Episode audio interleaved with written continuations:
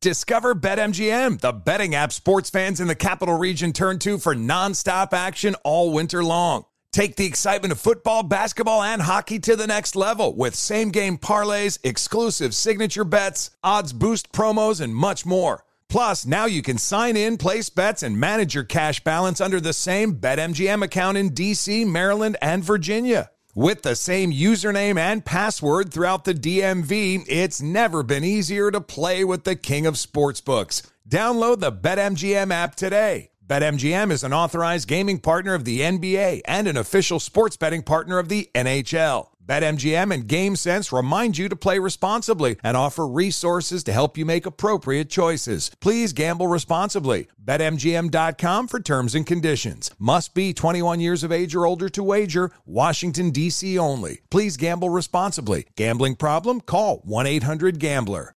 Are you ready to move your career forward? Make your comeback with Purdue Global and get college credit for your work, school life, or military experiences. With these credits, you may have already completed up to 75% of your undergraduate degree. You've worked hard to get where you are. It's time to get the recognition you deserve and earn a degree you'll be proud of, one that employers will trust and respect. When you take the next step in your life and career, make it count with Purdue Global, Purdue's online university for working adults. Start your comeback at purdueglobal.edu. Hi, I'm Antonia Blyth, and this is 20 Questions on Deadline. Joining me today is Alison Brie. Welcome, Alison. We got second place in my seventh grade lip sync contest for one of the songs on that album. The one that was like, You've already won me over. Oh, that's a good one. Yeah. It's a very of all slow. The, all the options. in spite of me. Like, what did we do? It's so slow. Don't forget to listen to 20 Questions on Deadline. Thank you again, Alison. Thank you. Hey, everybody, Robert Evans here, and I wanted to let you know this is a compilation episode. So every episode of the week that just happened is here in one convenient and with somewhat less ads package for you to listen to in a long stretch if you want. Uh, if you've been listening to the episodes every day this week, there's going to be nothing new here for you, but you can make your own decisions.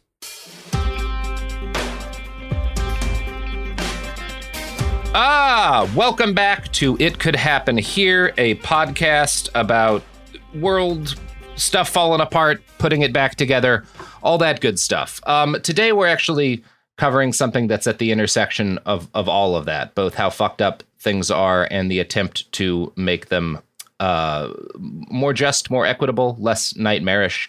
Uh, we're talking about war crimes, the International Criminal Court, and most specifically the uh, the warrant that was just issued for Vladimir Putin's uh, arrest, which is something you've probably heard about uh, on the internet. Uh, people have various takes on this. In order to kind of talk about what's actually been done, what it actually means, and sort of the history of attempts to hold the leaders of nations uh, to account for war crimes, I want to talk to Nick Waters. Nick, welcome to the show. Hi, Rob. Nick, you and I have some connections outside of of this. First off, you're you're here on the show today because you work in an investigatory investigative capacity. Geez, can you tell that I'm not used to waking up this early? For Bellingcat, where we both work together, your focus has been primarily on war crimes. Uh, you've been covering Ukraine lately, um, but you have a pretty wide purview and a pretty wide base of experience um, Mhm. including crimes in Libya. Um, and yeah, I, I, I wanted to talk to you a little bit. First off, welcome to the show. Thanks very much, mate. Um, Uh, yeah, In in honor of uh, Behind the Bastards, I have the largest knife I could find in this place next to me. Uh, it's not quite a machete, but I, yeah, I mean, I thought I should have one just in case. that's that's good. I've got um, well, I, I've yeah, I, I I actually am more or less knifeless here. I do have a nine millimeter in the desk, but somewhat more limited span of uses. Um, now, Nick, you and I, uh, you and I have shared one of the strongest bonds that two men can share, which is eating some really delicious arepas. But um, we we we also share uh, an interest in the somewhat difficult history of attempts from our species to kind of grapple with the nature of war crimes, of acts of genocide, and hold people to account for them.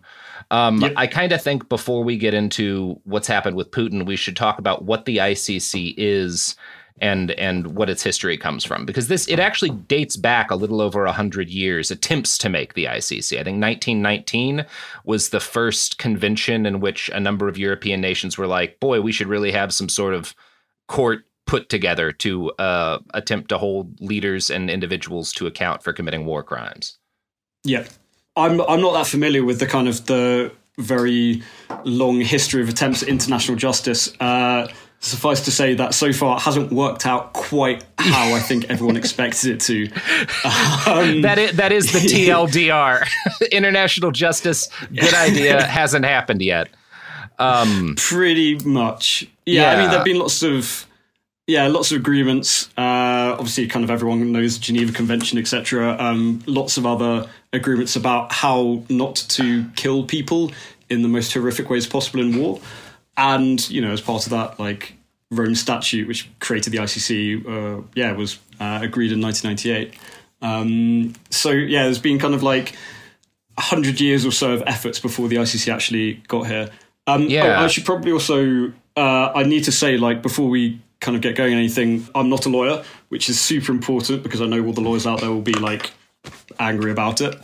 So, Nick, I want to talk about what in particular this decision means because mm. there's been like obviously I think it's fair to say in the immediate term probably n- nothing. Like it's not like uh, the international um, uh, uh, warrant agents are going to come out and arrest Vladimir in uh, in the Kremlin or in his his mansion that you see fake photoshopped images of on on Twitter all the time. Um, uh, but yeah. Yeah, uh, yeah. So in kind of like day to day stuff, uh, yeah, it doesn't have that much of an effect. Um, so Russia doesn't recognize the jurisdiction of the ICC, so it's not like you know the FSB are going to storm into the Kremlin and arrest Putin and like export him to the Hague in a you know diplomatic bag or something. That's that's not going to happen. Um, but in other ways, it's it's a big deal in other ways, um, and also it's a, for me like really the biggest uh, thing about this is that it's an indicator about how seriously the ICC is taking taking this war. Uh, international justice moves so slowly. Uh, you know, we're talking like you know measured in decades. So to have an arrest warrant out yeah. in one year is like a really big deal um, for the ICC at least. Yeah. And, and this is because, if I'm not mistaken, the both Putin and the the woman because he he's not the only one by the way that's been been charged um, by the the ICC. Um, there's also I'm going to attempt to get her name right, uh, Maria Lvova Belova. Um, who is the commissioner for children's rights in Russia. Um, and part of the reason why this has happened so rapidly is that both Putin and Maria have made pretty unequivocal statements about the removal of Ukrainian children from their families, uh, forced deportation into Russia, and adoption by Russian families, which is that is a war crime. That is an act of, of genocide. Uh, yeah. So. Uh, I think the actual crime is unlawful deportation, or the actual citation is unlawful yeah. deportation of Ukrainian children, uh, which, yes, could be arguably, and again at this point, emphasize not a lawyer, yeah, uh, yeah, yeah. I think can feed into the kind of accusations of, of genocide. Um, and so it's a pretty big charge to to level against uh, Putin and this uh, this commissioner um, this early on. I, I, think it's also like one of the easier ones as well. I, like in the view of the Russian state, this is a you know wonderful thing they're doing. They are essentially kind of rescuing these children from uh, and you can't see it, but I'm doing air quotes right now, like yeah. Ukrainian Nazis, yeah. like educating them and bring them up as, as Russian children. Um, and you know they're they're taking these children away from their their culture, uh, their families, and and their country uh, to basically erase who they are, uh, which yeah plays a quite a big part in the accusation that this could be part of a act of genocide. Yeah. Yeah, and it's it's interesting to me. Lvova Belova has kind of described this like her justification of this and i think the russian state's justification of this is both that yeah the ukrainians are nazis and also i've, I've heard claims from her that like well we're removing children from a dangerous war zone um, which you know that begs the question why is it a dangerous war zone right now um, among yeah. other things But uh, one of the things that's interesting to me is that Lvova Belova is not just part of the the state apparatus of carrying out this act, um, but has also thanked Putin publicly for making it possible for her to adopt a child from mm. Donbass, which is one of the Russian occupied parts of Ukraine. So yeah, it is it is kind of interesting the stuff that had to fall into place for this to be able to happen in such an expeditious manner. Yeah, I, I think it, it helps that they view, or the Russian state views this act as something that is beneficial. Uh, yeah. And so they want to say, hey, look, we're rescuing these children. And you can see kind of similar, you've seen similar vibes with like, uh, uh, basically stealing Ukrainian uh, cultural heritage uh, yep. from uh, like museums and stuff like that. They, or the Russian state believes, you know, that they are doing the right thing. Like we are very proud that we have taken these um, objects away and we are saving them again from Ukrainian Nazis. Um, and so they like make public pronouncements about it. They say, "Yeah, we're doing the thing. It's awesome, isn't it?" Yeah. Um, and so the result is quite a lot of evidence that they're doing these pretty bad things. Um, and so, yeah, there's there's quite a lot of evidence there. There are statements from uh, as Commissioner for Children from Putin. Uh, it's pretty clear what's happening. Uh, so it, it's quite a, I think it's quite an interesting charge to bring. Yeah, and we're just for, so people are aware of the scale. President Zelensky of Ukraine, at least, has says that his country has recorded about sixteen thousand cases of forcible deportations of children. That's not like a final number, just like the the death tallies and whatnot are not final numbers. But that's that is the Ukrainian state's estimate of how many kids have been taken away, which is a, I mean, that's a pretty staggering number. I mean, yeah, that's a huge number of children. Uh, yeah. Uh, yeah, I know that's an absolutely huge number of children, and then you have to account, you know, that it's not just the children that are the victims here; it's also their families who are the victims. So we're talking yeah. about like a knock-on effect with you know tens of thousands of people who've been affected by these acts, uh, if if not more than that. Yeah, I, I think probably. I mean, sixteen thousand children, uh, uh, probably higher than the tens of thousands in terms of family members and whatnot who are impacted by this. Um, in terms of what technically this means for Putin, um, there's about a, there's I think 120 signature signatory nations to the Rome Statute. Um, mm. And within those countries, theoretically, if if Putin or if Maria were to travel there, they would theoretically be arrested if they were to set foot in in one of those signatory nations. Yeah, so theoretically, theoretically, it's doing a lot of walking there. yeah, um, doing a lot of heavy lifting. Uh, okay, so yeah, in theory, if Putin travels to any of these nations, he should be arrested. But some of the nations don't recognise or believe that heads of yeah. state uh, are basically immune, and I imagine there'll be several of those signatories who will likely refuse to extradite Putin should Mr. Putin visit them. And this has actually happened before. Uh, so uh, I think it was South Africa uh, refused to extradite uh, a former head of state. I think it was the leader of South Sudan, but I yeah, wasn't remember. it wasn't it Omar Bashir? Yeah, yeah, yeah, yeah, yeah. Yeah, I believe it was Omar Bashir. Yeah, so he managed to travel around um, and was not arrested and extradited as theoretically should have been. Uh, however, um, it still gives Mr. Putin and especially the security detail some headaches. Um, because they're still going to have to check with these states when they go and visit. You know, hey, are you going to like arrest him? Yeah, uh, which is not like a call you usually have to ask. And then if they were planning to arrest him, uh, you know, they might not tell them that they're planning to arrest them. So there's always going to be, or at the moment, there's still like a cost applied to Mr. Putin in terms of traveling to these countries that would still, you know, might still like uh, consider the ICC jurisdiction over heads of state to be lacking. Um, yeah, yeah. So there's still there's still like some some cost applied there. If I'm remembering correctly, there have been three sitting heads of state that have faced ICC charges in office. We talked about Omar Bashir, um, Muammar Gaddafi, uh, and now Putin is is number three. Um, which is, if we're if we're looking at the history of the last you know, I mean, just since the establishment of the ICC, fewer than the number of world leaders who have been involved allegedly in uh, uh, crimes against humanity. I think fair to say. Um, yeah. Which br- brings us to the question of like, what does it mean to be a, a signatory um, to to Rome to the ICC? What does it mean to actually be bound by any of these rules? Because both Russia and the United States, I was looking at a map earlier that kind of lists out every country's relationship to the ICC. And both Russia and the United States are in the position of like having endorsed aspects of the ICC and then mm. not signed on, right? Yeah. Yeah. Yeah. Again, not a lawyer, not that familiar with how the ICC works in, in practice. Uh, yeah. But basically, if you sign up to the ICC, you have to uh, agree to enforce their judgments, you know, including arrest warrants, uh, which yeah. again is something like the US and US uh, and Russia haven't done.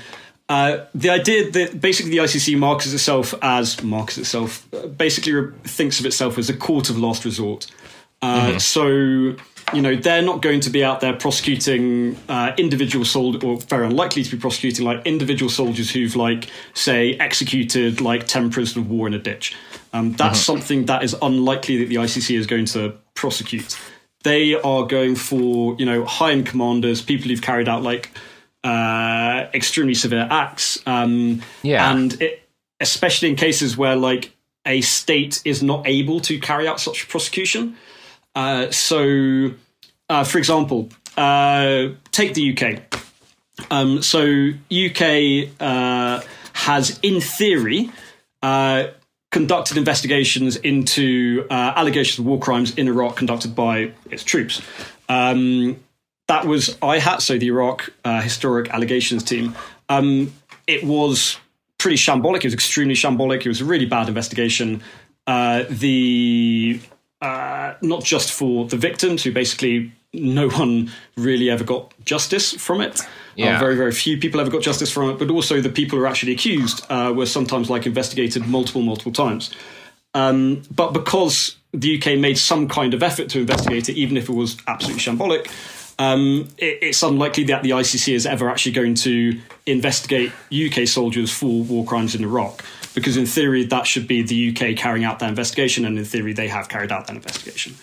Um, it's completely inadequate, um, but yeah, that's that's the justification. That's incredibly interesting to me because it, it does seem like on one hand, I can see the logic, and this is part of why, like the the U.S., the United States, my country's justification for why we are not a signatory, is that um, the Constitution does not allow us to agree to have our citizens tried for crimes that they are being tried for in the United States by an international court, um, something along those lines. Uh, and I can understand the idea that, like, well national sovereignty, like the only way we're going to get anyone to agree to let this thing exist and abide by any aspect of its rulings is if it does not overly interfere with their national sovereignty and to including their ability to prosecute their own soldiers for war crimes. On the other hand, the state of affairs as as you've just related, the state of affairs is is inadequate, right? Like that is the the system that has been developed is not adequate to to trying or uh, achieving justice in a case like the Iraq War, in which there there were a lot of crimes committed that people have not been punished for. And I, I mean, obviously, you have to kind of marry that to the fact that the attempt to do something at all in this way is extremely new. As we've said, like there are we we have like most of the people who work on my show are older than the ICC and so that's that's still an achievement. I don't know. I'm wondering kind of like what you see as like the positive future for attempts to hold individuals and nations to account here. Like, is that is it continuing to grind like this, or do you see kind of a more positive opening coming forward as a result of particularly the attention that all of these these war crimes in Ukraine have gotten? I mean, I, I think it will continue to grind. Uh, when you look at the history of atrocities that have taken place in conflict over the last, you know, like 20 years, it, it's just absolutely huge. Yeah. Uh, you know, there's like atrocity upon atrocity upon atrocity, and the ICC can only investigate a tiny number of those. Uh, the reality is that only a tiny fraction of those atrocities will ever actually be investigated and the victims face justice. Uh, that is the reality of the situation. Um, the ICC does you know carry out investigations and does carry out prosecutions. Um, but again, we're talking like the most grave crimes possible, uh, and usually you know really senior people who often are able to evade those kind of prosecutions. I think there's a better chance of uh, some kind of justice at like a national level with uh, uh, universal jurisdiction. Um, so recently, uh, universal jurisdiction was used in Germany uh, to prosecute two uh, Syrian officers who had basically carried out torture against uh, Syrians during during the revolution, and those those two Syrian officers basically fled to fled to Germany and were later prosecuted there. And so it's not just the ICC; it's also universal jurisdiction. It is you know tribunals. There's other stuff there, but again, like this is only a tiny fraction of everything that gets investigated. I don't know. I've been reading, I'm going through several different books about Joseph Mengele most recently, and mm-hmm. um, including some accounts from, um, you know, Jewish doctors who were enslaved and who were forced to work at Auschwitz. And I've been thinking a lot about the the nat- like the different kinds of war crimes right you have a a group of australian or us or british soldiers in afghanistan or iraq who uh, commit a massacre kill a number of civilians, and that is a war crime. But there's also the kinds of war crime that is a war crime that is the result of of individuals taking individual actions, right? Um, yeah. As opposed to the actions of a state and uh, the the actions that are a result of years worth of of directed cultural efforts, which I think is part a way to look at what the Russian state's attitude towards Ukrainians are and a lot of the crimes that have been committed over there. The denial of the existence of Ukrainians as a people is deeper mm. and more complex than the kind of crime that a soldier might commit in a moment of passion and and fundamentally different from that. And it's one of those things if you if like for example to go back to Mengele, if you're trying to judge Mengele for his crimes, you have to judge the entire German medical establishment, which joined the Nazi Party in higher numbers than any other group in the country, and which was directly implicated in how Auschwitz functioned and why it worked the way it did. And I, there's realistically, like most of the doctors, Mengele, there were attempts to punish him. Obviously, he he escaped, but um, the doctors who educated him, who taught him, who who inculcated him in the attitudes that were directly responsible for the crimes that he committed were never punished. And legally, I don't know how you would punish people for that. How do you punish someone for promulgating ideas like the ideas that Ukrainians are not a people, which leads to a lot of the violence that you're seeing over there? Like, how do you like there's not realistically in in at least in my understanding of the law a way to punish that but it is a, a factor in these crimes uh, yeah, the, the creation of a culture absolutely is. Um, and like a key, like a really good example of this is the radio station Rwanda. Yes. Uh, who you know broadcast basically what were effectively calls to genocide, um, and I think they were actually ended up being prosecuted by the ICC. I think actually as well. I believe, yeah, I believe there were at least attempts. Yeah, the International Criminal Tribunal for Rwanda. Yeah. I mean, it's one thing when you're talking about like direct incitements to violence. It's another yeah, when yeah. you're talking about like kind of the stuff that Dugin is responsible for, which is absolutely a factor. Um, the kind of ID, the ideas that he was um, one of the people who was kind of promulgated under the direction of of uh, uh, Putin and others in the Russian state are like a factor in the behavior that we've seen over there. But it also is is harder to kind of qualify it as a direct call for war crimes in some cases. Although some of the stuff Dugin has said, I think you could you could argue is certainly like a direct call to violence. Yeah, I mean, like, yeah, where it's really difficult to kind of get that to raise that to the threshold of, of yes. prosecution. Uh, it's a really difficult thing to do, uh, especially if you are external to the culture that is, or to the organization that is creating that internal culture.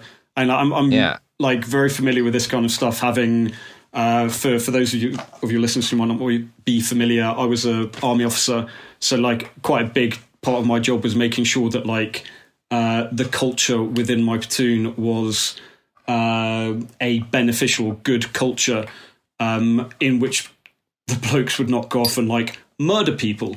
Um, and you read about stories like My Lai, or uh, there's a really uh, good example for this book called Black Hearts, this American platoon in Iraq, yeah. Um, and it's really clear where basically institutional culture has completely failed or has created uh, a culture in which basically committing atrocities or murder is either uh, you know mildly ignored or actively encouraged and yeah that that culture is something that is really difficult to police um, because it really has to come from within the institution itself uh, you know unless you just completely destroy the institution itself which Yeah. is also another option, which is what the Canadians did with their airborne regiment after some of their guys uh, in Somalia like roasted uh, some poor guy alive on a fire. Jesus. Um, the Canadians basically just disbanded the entire airborne regiment. They basically said like the culture in this regiment is not um, it's it's too far gone. Basically, uh, we're going to disband this entire regiment, which is what they did. So you can do that too,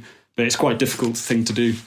kind of the last thing I wanted to go over is the uh, the most recent the, the response of the Russian state to these warrants. Um, one of them has been they've announced that they are in, carrying out an investigation into the ICC, which um, is is you know um, I, I'm sure as meaningful as uh, uh, the sentence I just said, and um, I the other thing that they've done is sort of threaten uh, to launch a hypersonic warhead at the Hague. Uh, which I mean, like, it's not. It, he he does have a lot of missiles, so it, it's you can't like completely disregard a threat from a nuclear armed nation to launch missiles at the Hague. but um, it's also just you know, uh, you- the- the threats like these are not completely. And in fact, there's a provision in um, what is it called? Let me let me double check on the name here. I'm so bad at remembering the names of laws. Um, the American Service Members Protection Act that does theoretically allow the use of military force by the U.S. if American citizens are extradited. Um, so like th- th- this is this is like a, cr- a much cruder version of that. Like if you arrest us, we'll we'll we'll nuke the Hague. um, but it does like it's one of those things we're laughing about it, but if you if you were to go back 10 years and imagine that threat being leveled like even by putin it would seem like farcical um i guess it is farcical but we're here Yeah, it's it's I- it's completely insane, isn't it? Uh, yeah I, I, I mean, like, how, how do you respond to that? Like, Right, you know, like, how- the, what the do you president of Russia, like, I, am gonna, I'm gonna hypersonic the Hague. Yeah, Like, yeah. The hague response nah it's just like I know Yeah. it's mad. Like when if you go to the Hague uh, or like the ICC, you know, you'll have like the security guards sat there with their little kind of nine mil pistol and they kind of buzz you Mm-hmm. through that kind of stuff, and like. The idea of them kind of, you know, trying to fight off like a Delta Force assault on the ICC in the case where like an American soldier there is like, it, it's farcical. But then the idea that they could do anything because like a hypersonic missile is like 30 seconds away from like obliterating the entirety well, it's like of the shooting ICC. skeet nick you, you gotta really you gotta really lead the missile I mean, I mean, the only kind of benefit, I suppose, is that like the ICC is uh, on the outskirts of the Hague, Yeah. so they would irradiate uh, actually quite a bit of residential area and then a lot of sand Yeah. dunes. Yeah. Yeah. Yeah. I mean, one of the upsides is that if Russia does nuke The Hague, we will have deeper concerns than what to do about international criminal law in the wake of that, including taking sufficient iodine pills, which I'm not by, I mean, people, everyone gets, is antsy about enough today. I don't think this is like a realistic threat. I don't think it's likely that the Russian state is going to nuke the ICC. Unfortunately, part of why it's unlikely is that it's unlikely that Putin is going to face direct justice for his actions unless he is somehow overthrown, right? Like that is realistically the only case by which he winds up in front of the ICC is if he is forced out of power. Yeah, I mean, like when I when this you know news first broke, there were some people who were saying, "Hey, is this a big deal at all? Like, we'll never, you know, Putin will never see justice." And like, yeah, he might, he probably won't, but on the off chance, it's always good to have that there. Uh, Yeah. You know, when Slobodan Milosevic, uh, you know, stepped down as president, was he president of Serbia? Uh, you know, there was, I think there was a law which meant that he couldn't actually be extradited to the ICC. So everyone said the same thing. You know, he's never Yeah. going to face justice. And then he ended up at the ICC. Yeah. Um, and if there is some kind of uh, coup or something, you know, not now, maybe in a year's time, two years' time, 15 years' time, you know, Putin is a very valuable bargaining chip. Yep. And being able to send him to The Hague uh, would be an extremely powerful message of, uh, hey, guys, we're entering a new era. Like, Rush, the Russian state doesn't want to be associated with what happened under Putin's rule. Uh, here you go, have Mr. Putin, put him on trial. Uh, and you know, he becomes like quite an important bargaining chip. And so, yeah, the chance of it happening is like pretty small, but it, it's still there. It's still worth doing this. And, and that's I I think where I land is I, have just been again reading about uh, in this winter of 1944 there was a, a rebellion in Auschwitz by a number of members of the Sonderkommando, which was a a group of prisoners who were tasked with the actual like job of making the camp function. And these guys rebelled, they blew up a bunch of stuff.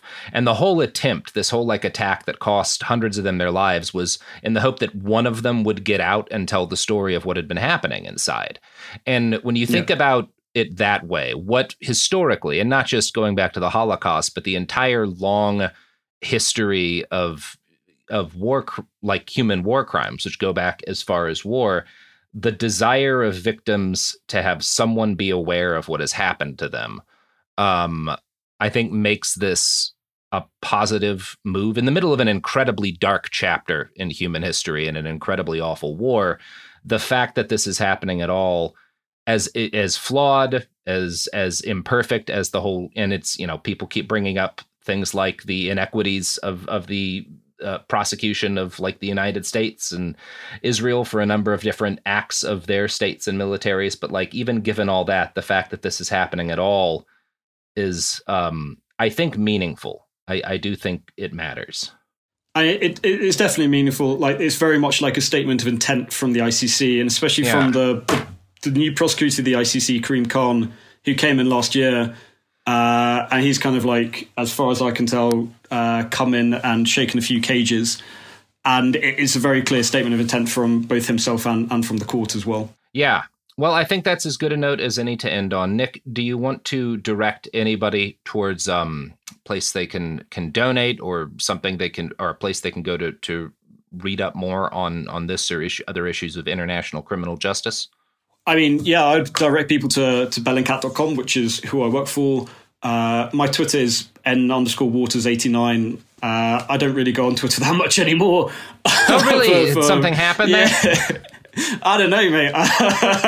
uh, yeah, but I post there occasionally every so often. Uh, but yeah, yeah bellingcat.com would be where I'd recommend. Um, that's where like our work is anyway. Yeah. Well, Nick Waters, thank you so much for coming on, uh, for for lending your expertise here. Uh, that's going to do it for us here. It could happen here. Uh, sorry for using the word here so many times. Uh, have a lovely day, everybody.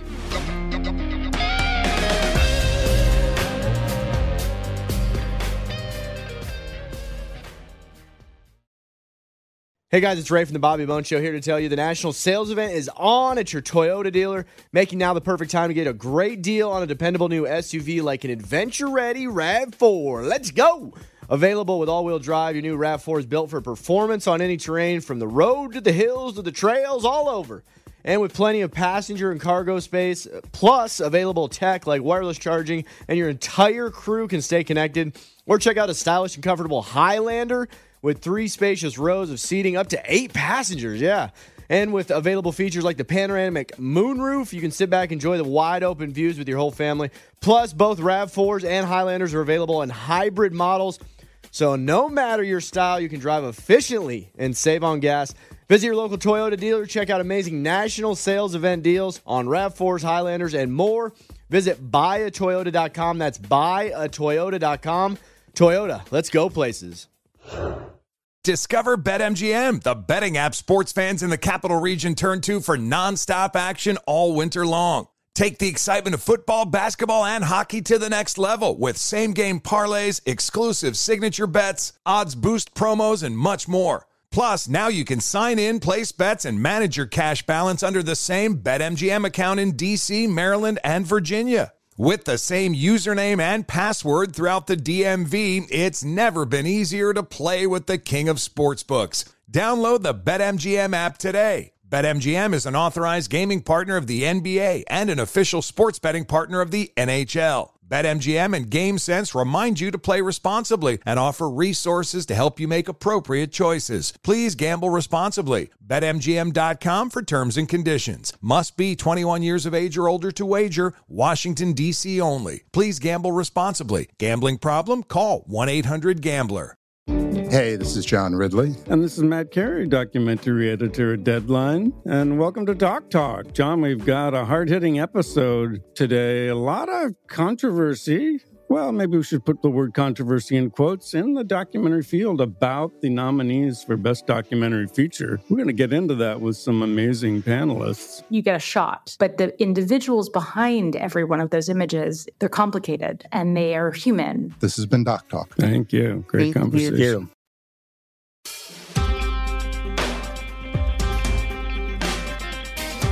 Hey everyone, this is It Could Happen Here, a podcast about things falling apart, sometimes about putting things back together. This is one of the former episodes because uh, we are recording this in the immediate wake within a couple of hours of America's, the United States of America's most recent mass shooting in Tennessee at uh, a Christian school called Covenant. Um, you know, obviously, there are way too many mass shootings in the United States for us to cover each one. We are talking about this now in a timely manner because there's a bunch of very specific disinformation coming out about it, um, and particularly disinformation that is part of the broader targeting by the right wing of transgender people. So I'm going to. For the first part of this, I'm going to turn things over to Garrison, who has been doing specific research on the shooter and what we can actually verify at this moment about their identity. Um, up front, I'll say that the police have identified this person as Audrey Hale, 28 of Nashville. Um, NBC News notes, quote, who said she identifies as transgender.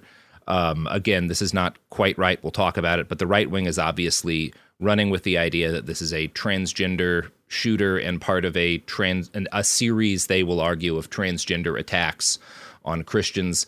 We're going to talk about the right wing sort of analysis of this later. But first, I'm going to again push to Garrison, who will talk about what we actually can verify about this person and about this shooting at this point. Um, yeah. Just as a note here, throughout this episode, there will be some what is probably misgendering because we're going to be quoting from a lot of other people's statements. Um, and also there will be mentions of like a few slurs against trans people um, just because we are quoting from a whole a, whole bunch of stuff. And some of the details regarding the gender of the person in question is relatively unknown at the time. So just as a heads up. Okay so yeah i'm gonna go, just gonna go th- over a few things regarding uh, what we know happened, what the, the what the school was, because I think that kind of that might play into it, but that will kind of veer on speculation. So we're just going to yeah. limit it towards what we actually know. And we're then, going to attempt to avoid speculation on this episode. Yeah. Yes. Um, so, someone carrying multiple firearms entered a private Christian school in Nashville this Monday morning and shot and killed three nine year old students and three adult staff members in their 60s, including the head of the school, uh, Dr. Katherine Koonce.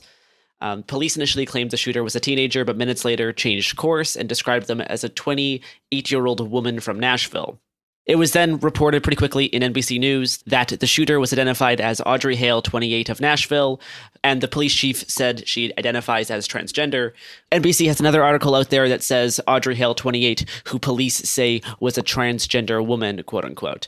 So we will get into that here in a sec. But the shooter entered the Covenant School via a side door, according to the Metro Nashville police spokesperson, Don Aaron, and was armed with at least two quote unquote assault style rifles and a handgun, unquote. Uh, it looks like it's a AR rifle and an AR pistol, and then also a handgun.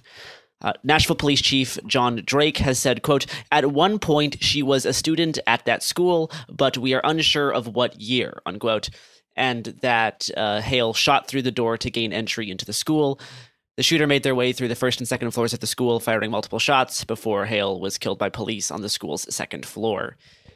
So it's assumed by the police at this point, and they may have evidence that's not been like made public yet, that the shooter did attend the school, but they are unsure for like exactly how long and what years specifically.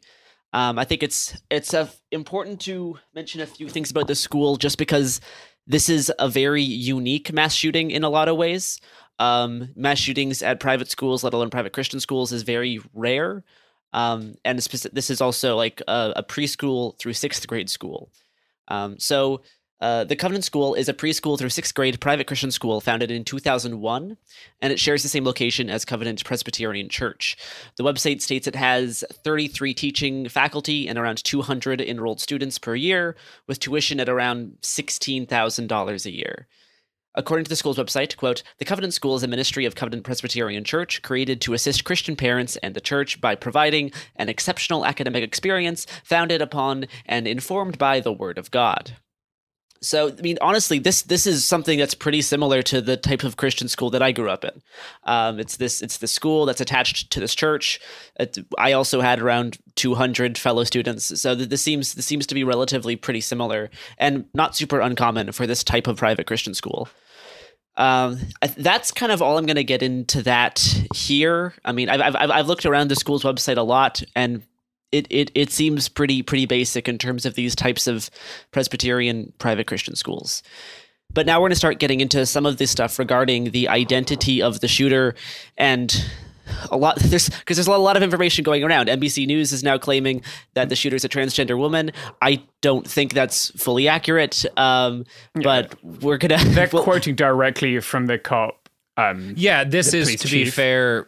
I mean, partly NBC's fault because more res- they should have done as much research as you did, Garrison. Yes. Um, but they are quoting yes. the police. Yeah. Yes.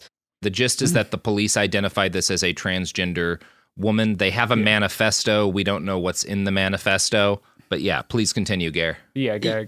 And I guess I guess one other thing that's reported is, is after police said this was a transgender woman, they also talked about how uh, Hale had conducted surveillance and prepared for the attack with detailed maps um, and then also the uh, aforementioned manifesto.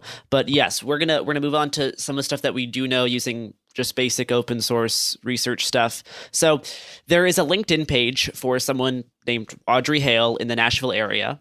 Um, they list a lot of various like illustration jobs they've had for the for the past few years. Um, and they do have a little pronoun marker next to their name that says he him. Hale appears to have had a website for their graphic design portfolio called AH Illustrations, so just their initials, AH. They have posts in there being tagged from 2023, from 2022, so it's been at least up for two years. I tried to do like um, metadata stuff on some of their artwork. I did not really get much in terms of what year they were posted, but we may be able to learn more about that later. The website has an about page that introduces uh, the person as Audrey Hale, but it also directs you to a now vanished Instagram page called at creative period Aiden. So we're, we're going to go through some of the rights initial stuff a bit later because they were already calling this a transgender shooting before any information came out at all as a part of like the Sam Hyde joke. Yeah, for for reference, Sam Hyde is kind of a right wing comedian who had a show on Adult Swim. For the last several years, it has been a meme to every time there's a shooting there's a p- specific picture of Sam Hyde holding a rifle that people will post and say, I'm getting this picture that, you know, this was the shooter at whatever. It's been at Parkland, it's been at, at El Paso, it's been at Uvalde. Every single shooting this happens. And with this shooting, someone photoshopped some lady's head onto Sam Hyde and claimed immediately that it was a transgender person. This also ties into the um, the Highland Park shooting where the shooter wore women's clothing at some point to try to escape, and the right continually tries to claim that that makes it a transgender shooting. Anyway, please continue, Gare. Yes. So by going through their online portfolio dated as far back as 2022, I found a self-portrait that has a uh, that has a different social media username titled at cree.tivdre. I think Dre is uh, for like Audrey.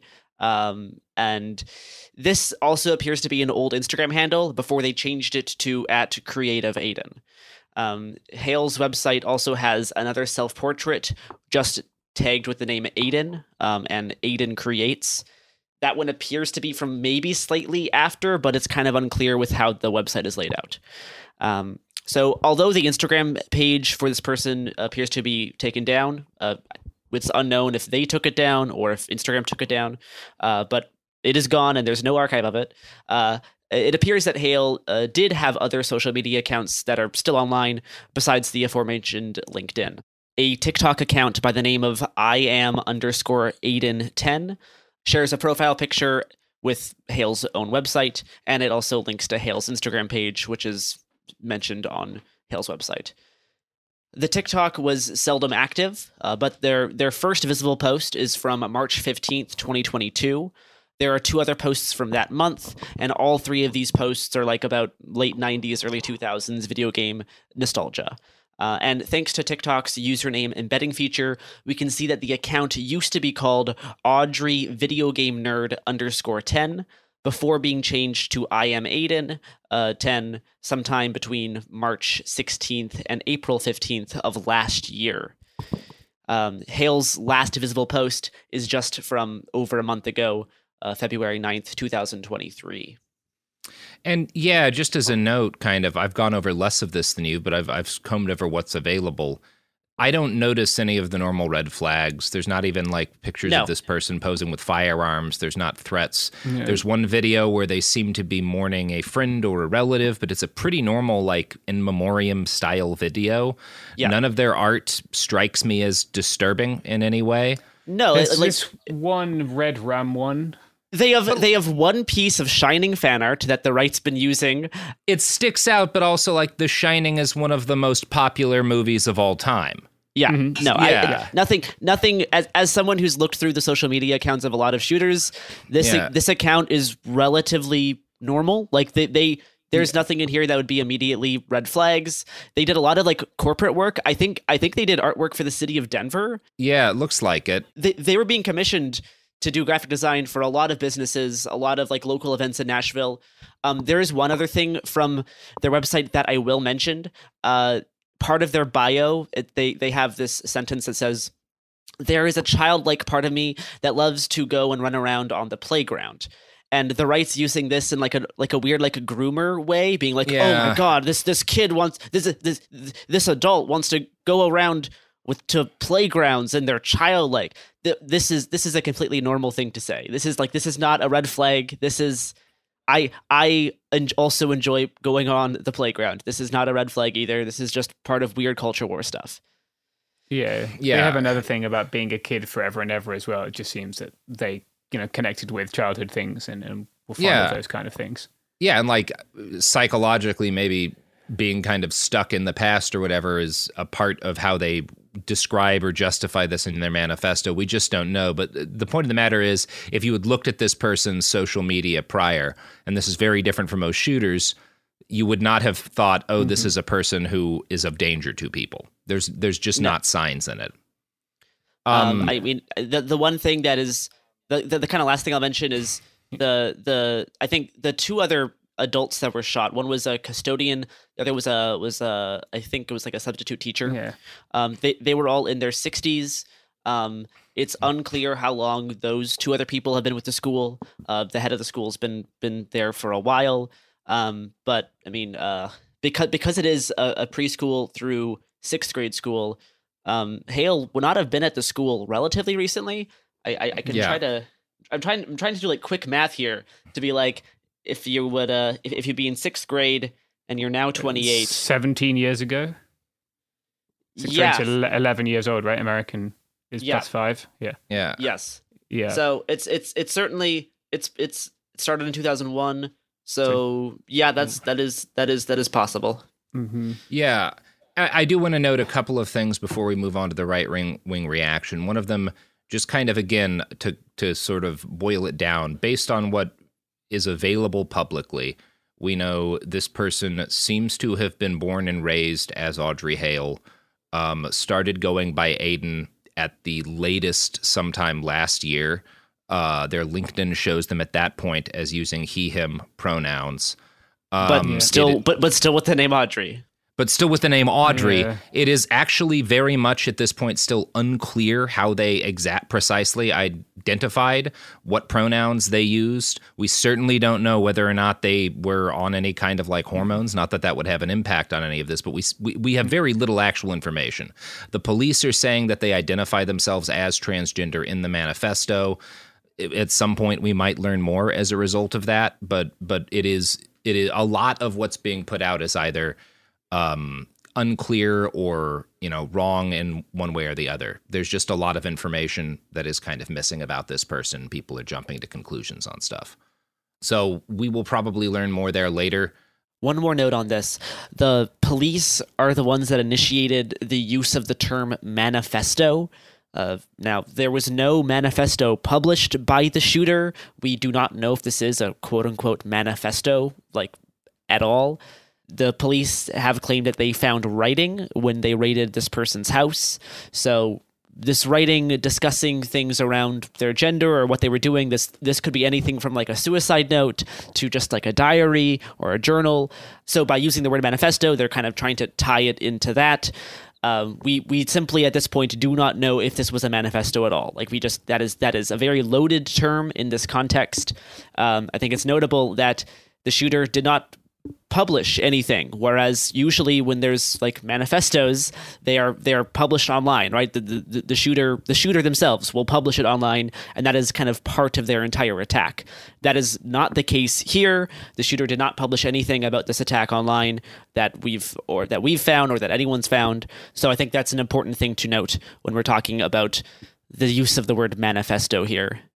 In terms of like the importance of a manifesto you know, speaking as someone who has written professionally about a number of them, mm. manifestos are obviously useful, uh, especially when trying to analyze why someone did something, what their political goal may have been, if there indeed there's a political goal, what their radicalization pathway has been.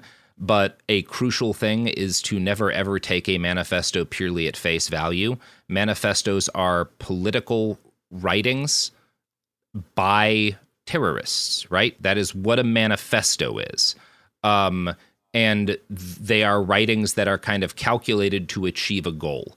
And I don't know what this person put in their manifesto. Their manifesto may ju- just have been a perfectly like accurate summation of their feelings of why they did this terrible thing. That's possible. We sit, we don't know at this point, but manifestos are a part of understanding a shooting and what the goal was of the shooting and what the individual hoped to accomplish, but they cannot and never should be taken at face value. And that's what a lot of media are going to do if this ever does get public. So please always show care and um, skepticism of directly reading from a manifesto um like even in the case you know th- th- there's just a lot like in the christchurch manifesto of like bullshit shit posting jokes and stuff thrown in there with the real stuff. Um it's generally possible to to uh, to get to gather and understand motive from a manifesto and i am you know i will read it if it becomes available but be very careful with such things. Um yeah, speaking of not being careful, let's talk about the right wing response to this. Um, because I, I think, broadly speaking, it's fair to characterize it as they are claiming this is part of a line of terror attacks by transgender people. Uh, there's a lot of folks saying that this is reason to ban gender affirming care, to ban hormone therapy, uh, to ban trans people from purchasing firearms. Um, this is a, a pretty rampant on the right already. Uh, it became very quickly so. I actually want to go over one thing I just came up and saw uh, while Gare was talking that I think is is interesting is Candace Owens. Candace Owens is a right wing commentator, unfortunately quite influential and has a, a sizable uh, uh, platform. I want to quote from her response, her initial response. This was the immediate response when all the information was out was that there'd been a shooting at this school. I live in Green Hills and I'm positively devastated for the families impacted by this tragedy. Please suspend your politics and instead do what these families at this Christian school would want: pray. That's a perfectly reasonable response, at least for somebody who believes in prayer. Um, within a matter of like an hour or so, uh, it became clear that or information began, began to come out that the shooter was likely transgender at which point Candace suspended her statement about not making it politics. Uh, she posted shortly after transgenderism is a mental illness. Keep your children away from transgendered individuals and their parents. People that support and encourage this are monsters and should be kept away from children. Um, they yelled at uh, Matt Walsh made a statement. Why haven't we been given the name of the mass shooter yet? And Candace responded because they're wiping the socials so they can make things up about the person. She noted, as to a post by Matt Walsh being like, The question is why this culture is producing so many people who want to carry out attacks like this. Take the guns, and you'll still have a country infested by homicidal sociopaths. Where are they coming from? What is creating them? Candace responded, I would start with the fact that we now celebrate clinical insanity while we admonish normalcy. People are aspiring to mental illness because they receive attention and oftentimes are awarded for perversity. Um, she is essentially taking the stance of like, we have to blame this on the fact that this person was transgender and trans being transgender is a mental illness, right? That's the stance Candace is taking. That's the stance a lot of folks are taking. One of the most widely shared posts from a right winger on this was by a guy named DC underscore Draino. Uh, he notes himself as a husband, patriot, lawyer, constitutionalist, and anti woke. Uh, he has 686,000 followers on Twitter. He has been relentless in posting about this as an act of transgender terror. Uh, he has spread li- some of the information that Garrison added on this uh, podcast about this person's social media posts. Um, and his posts are some of the most widely read and liked that I've seen. One of them reads Unconfirmed reports identify the Nashville shooter as Audrey Hale, a biological female that identifies as he, him on their LinkedIn. Authorities believe the transgender shooter previously attended the Christian school. He then follows We will not let this story be swept under the rug. Trans terrorism must be confronted head on and stopped. Tennessee just passed laws restricting sexualized drag shows for children and banning the genital mutilation of children. Was today's mass shooting at a Christian school a tra- by a transgender killer an act of domestic terror? And when will we start talking about transgender mass murderers targeting innocent school children in our schools? Enough is enough. Uh, and in this, they posted a link to a Reuters story about a shooting from last year, I think it was in Colorado, in Denver. Um, this was a shooting where two people, one of whom was transgender, uh, walked into a school in Denver and shot at several classmates, killing one. Um, they claimed it was revenge on classmates over bullying. Um, the McKinney, the uh, transgender shooter, has been sentenced recently, so it's been in the news. Um, this is being billed as like a, a, transgender terrorist attack because, spoiler, there's very few cases of trans people carrying out acts of violence, so they're kind of grabbing what they can in order to try and make an argument that this is part of a trend. Um, in the absence of any kind of manifesto, uh, people are claiming that trans identity motivated the killings. The police seem to have helped to jumpstart this. All right, so first off, we're going to play, before we continue, we're going to play a clip of the police press conference where the police chief of Nashville talks about what has happened um, and talks about the information that they have about the shooter based on the apparently the manifesto that they have and the maps that they have. So we're going to play that now. Our investigations tell us that she was a former student uh, at the school. I don't know what grade she's attended or grades, but we do uh, firmly believe she was a student there. Did she identify as transgender? She does uh, ident- identify as transgender, yes. Did the shooter have any criminal, criminal history? No history at all. And no motive at this point? Uh, anything discovered in the apartment or house? No, we have a manifesto. We have some writings that we're going over uh, that uh, pertain to this date, the actual incident. We have a map drawn out of how this was all going to take place. Uh, there's right now a theory of that's that we may be able to talk about later, but it's not confirmed and so we'll we'll put that out as soon as we can. Is there any reason to believe that how she identifies is has any motive for targeting the school?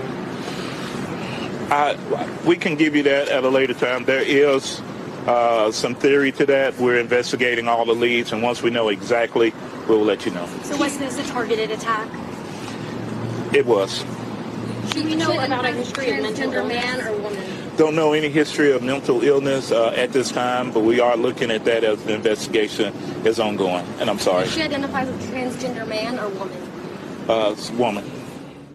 All right. So, uh, yeah, Garrison, you want to start off here? Yeah, I think giving like the most charitable reading of of that, I think it's possible that this police chief does not have as a uh, as a full or I don't think this police chief has as an uh, as an in depth understanding of gender theory as some yes. of us or the listeners do. So is just confused by that question: Is it a trans man or a trans woman? And he answers by saying, "Yeah, they're trans, but they are a woman."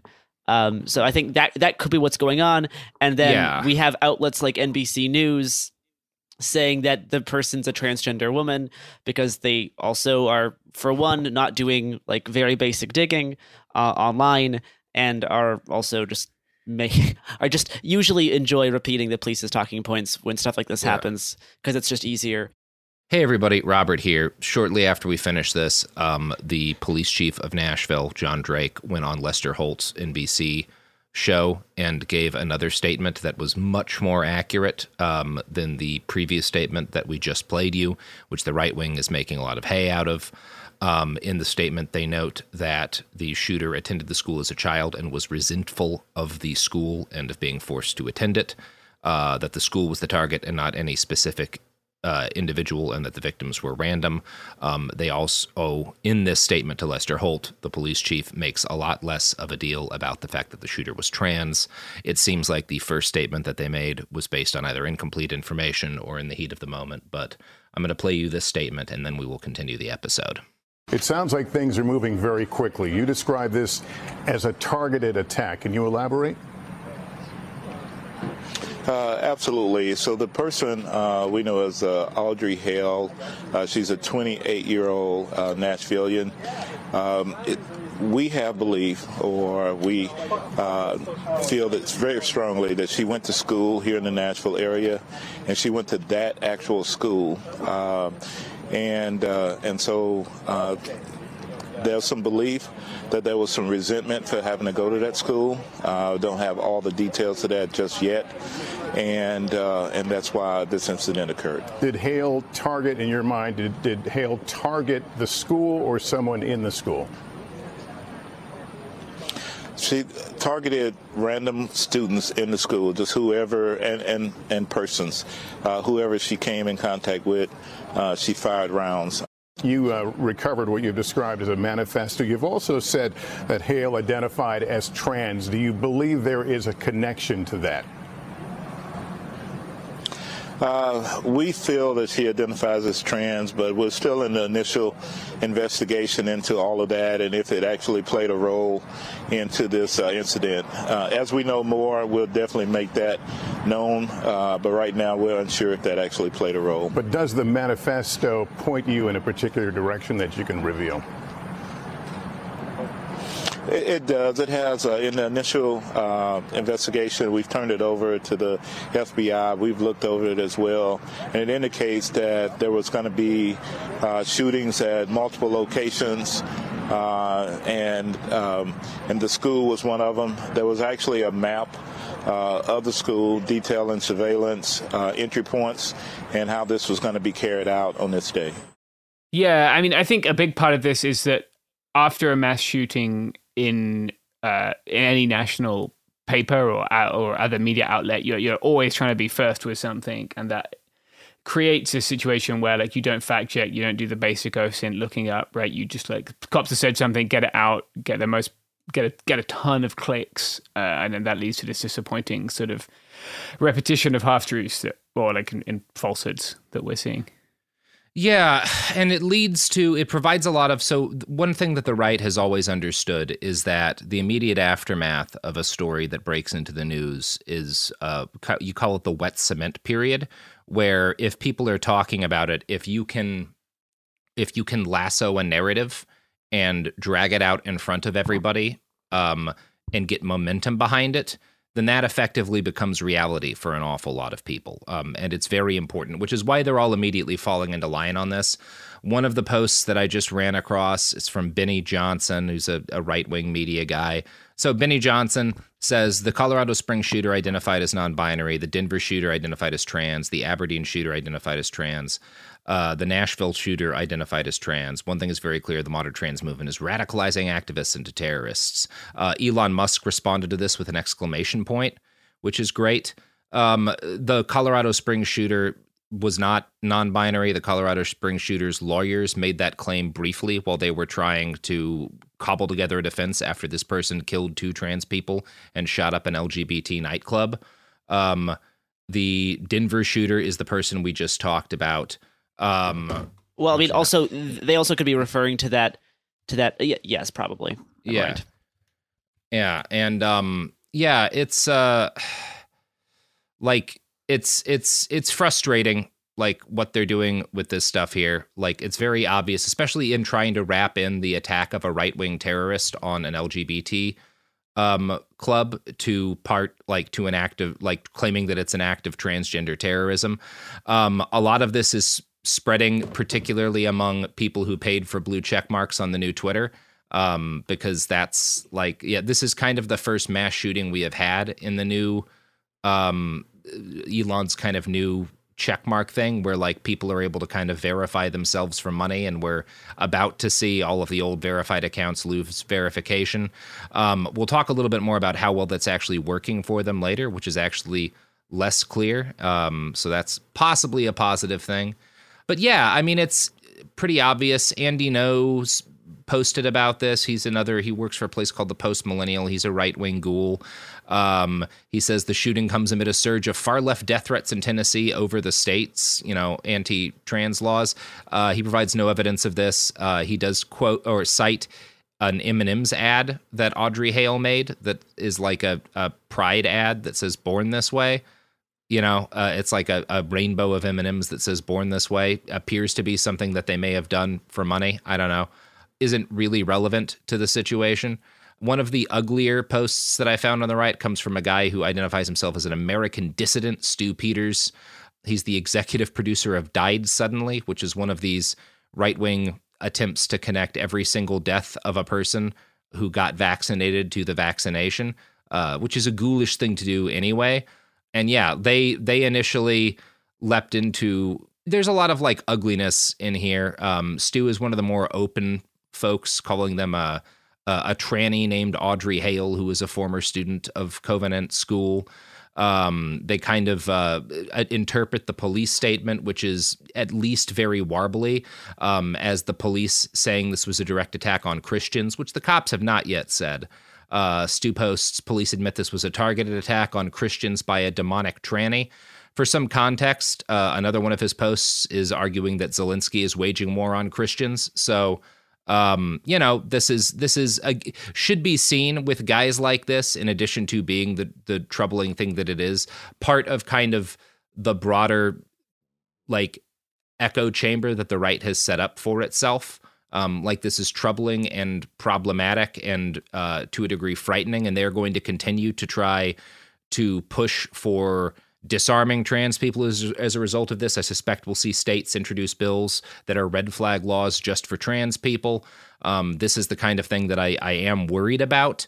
Um, but it also is kind of worth seeing this as this is very much in line with the other kind of right wing echo chamber panic stuff that is that is everywhere. And so far, while this is deeply concerning, I'm not seeing evidence that it's breaking out of the right. Um, and eh, like, that doesn't mean it's not a problem, but it is kind of worth noting the actual trending tags right now on Twitter are not what you'd expect. Um, the Tennessee shooting is not trending on its own um, in a particularly high position. It's substantially lower than uh, the Uvalde and Highland Park shootings, both of which are trending right now. This is based on a Twitter account I use that is not my Twitter account. It's just a blank account, so I'm I'm hoping to get a little bit less of a bias thing. When I looked at my own accounts trending, it was Uvalde and Highland Park as well as Columbine was trending. Sam Hyde is trending, you know, because he always does after a shooting as a result of this stuff. Guns is trending. I think AR 15 was trending on one of my accounts. Um, but the I'm not yet seeing evidence that this is anywhere like that the anti-trans stuff has made it outside of the right-wing fever swamps. Yeah. Um you you are getting like and and that again that does not mean it's not troubling. Uh it is deeply troubling but it's also not um when i'm looking at sort of liberal and centrist responses to this it's it's noteworthy that what is trending is Uvalde and Highland Park and Columbine because what's common is people sort of putting this within the continuum of America's nightmarish problem with mass shootings, particularly at schools, which is the right way to see this. Um, this is part of a, a, a, a an ongoing series of violent acts and a mass shooter culture that exists within this country. And obviously, it's tied to the availability of guns, it's tied to a number of things, but it is kind of worth noting that when it comes to what most people are seeing as a result of this, it is another mass shooting in America and not trans people are carrying out terrorist attacks. That is so far at least just a th- like a thing I'm seeing in the right wing fever swamps. Yeah, I think I, I, I think um, Marjorie Taylor Greene is one of the first like sitting politicians to make a statement focused on the Mhm. shooter's gender I- identity, saying how much hormones like testosterone and medications for mental illness uh, was the transgender Nashville shooter taking. Everyone can stop blaming guns now, and like this style of messaging is just blaming the shooting on like HRT and, and mental Yeah. health medi- medication. But there's no indication at this point that the shooter was taking testosterone or was on any medication. Um, but this is just a clear attempt to like tie this shooting into the campaign against trans healthcare that that that Greene has been doing for years now, Yeah. and to make trans healthcare seem like the reason that this shooting took place. Yeah. this person has kind of already become like like Schrodinger's like gender affirming care, right? Where like Andy Yeah. Ngo's suggesting they're doing attacks because they can't access gender affirming care. Marjorie Taylor Greene's asserting that the gender affirming care they did access made them become more violent. Like Same thing with Jack Sobiek, who was saying that testosterone increases aggression. Yeah. Jack Posobiec is an influential Republican uh, uh, advisor and commentator. Mhm. Um, he's Pizzagate he's guy. a fa- he's a fascist. Like he's a, a terrible person. He's the guy who initially spread the Pizzagate conspiracy theory. Um, but he is influential on the right because of his ability to get stuff to go viral on the base.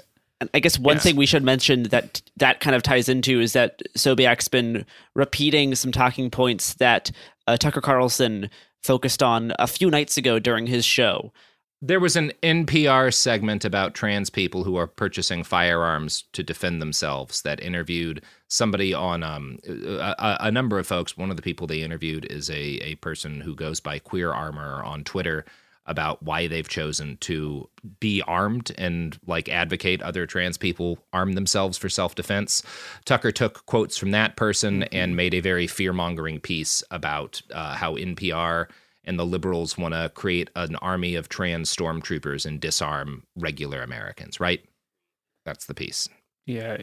Talking of like, I guess, armed Americans, one thing that's also trending is this like incredibly crass photo that the representative for that fifth Tennessee's fifth district, which is the district the school was in, who's called Andy Ogles. Ogles maybe posted for his Christmas photo, I guess, which is him. It's a classic Republican politician photo, right? Entire family, uh, everyone holding a different variant of an AR-15, and it, it's yeah, like, like I think regardless of what you think about guns, this is kind of crass to be parading them as like culture war tokens like this. And I've noticed uh, that's been trending across a lot of the, at least the timeline I'm seeing. Yeah, th- this is this is at the nexus of a number of things that are like fucked up about this country.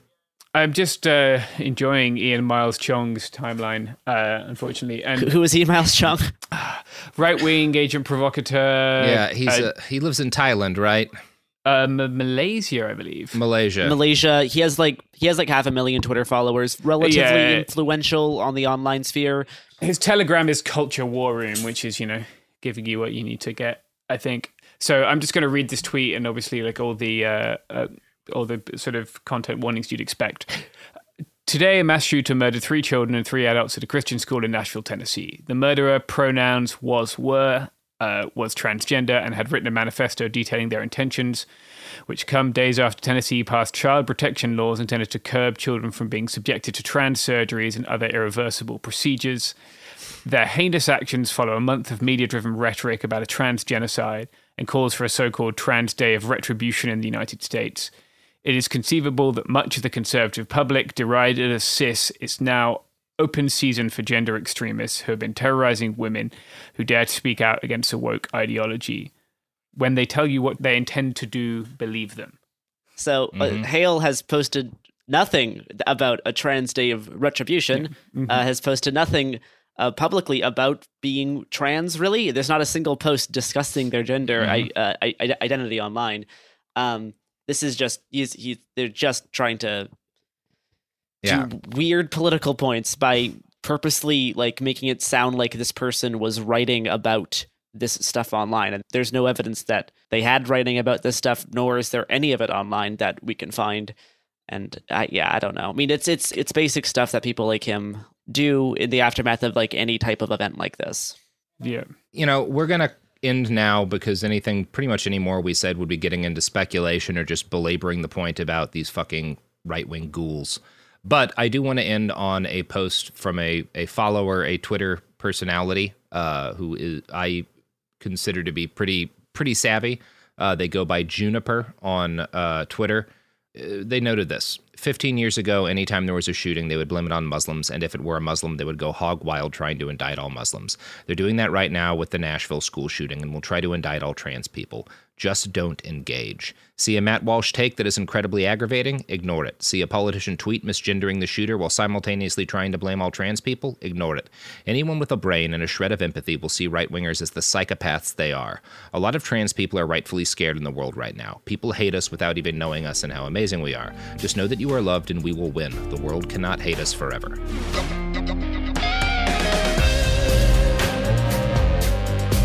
Hey, everybody. Uh, Garrison and I are going to put together a post, a Substack post, sort of synthesizing their research and what I've got so far in the right wing response. And we will be posting that up. It'll be at, the, at shatterzone.substack.com if you want it in an easier text version that you can kind of share with people. Hey guys, it's Rich Davis from Cavino and Rich here to tell you the national sales event is on at your Toyota dealer, making now the perfect time to get a great deal on a dependable new SUV like an adventure ready RAV4.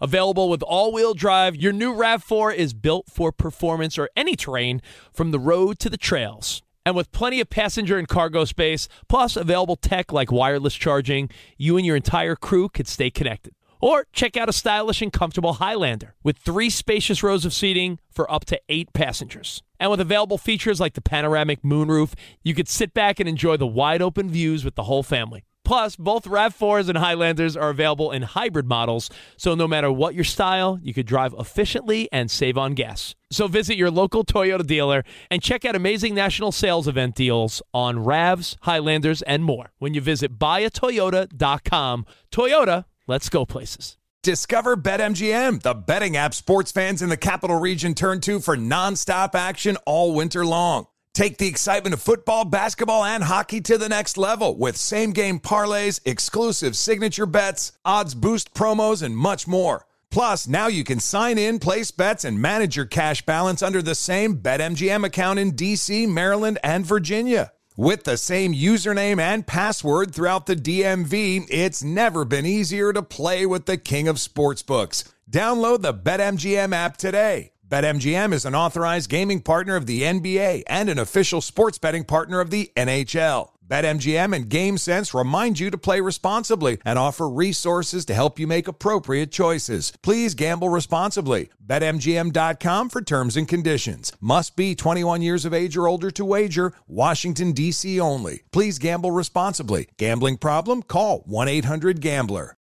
Hey, this is John Ridley. And this is Matt Carey, documentary editor at Deadline. And welcome to Doc Talk. John, we've got a hard hitting episode today. A lot of controversy. Well, maybe we should put the word controversy in quotes in the documentary field about the nominees for Best Documentary Feature. We're going to get into that with some amazing panelists. You get a shot, but the individuals behind every one of those images, they're complicated and they are human. This has been Doc Talk. Thank you. Great conversation. You.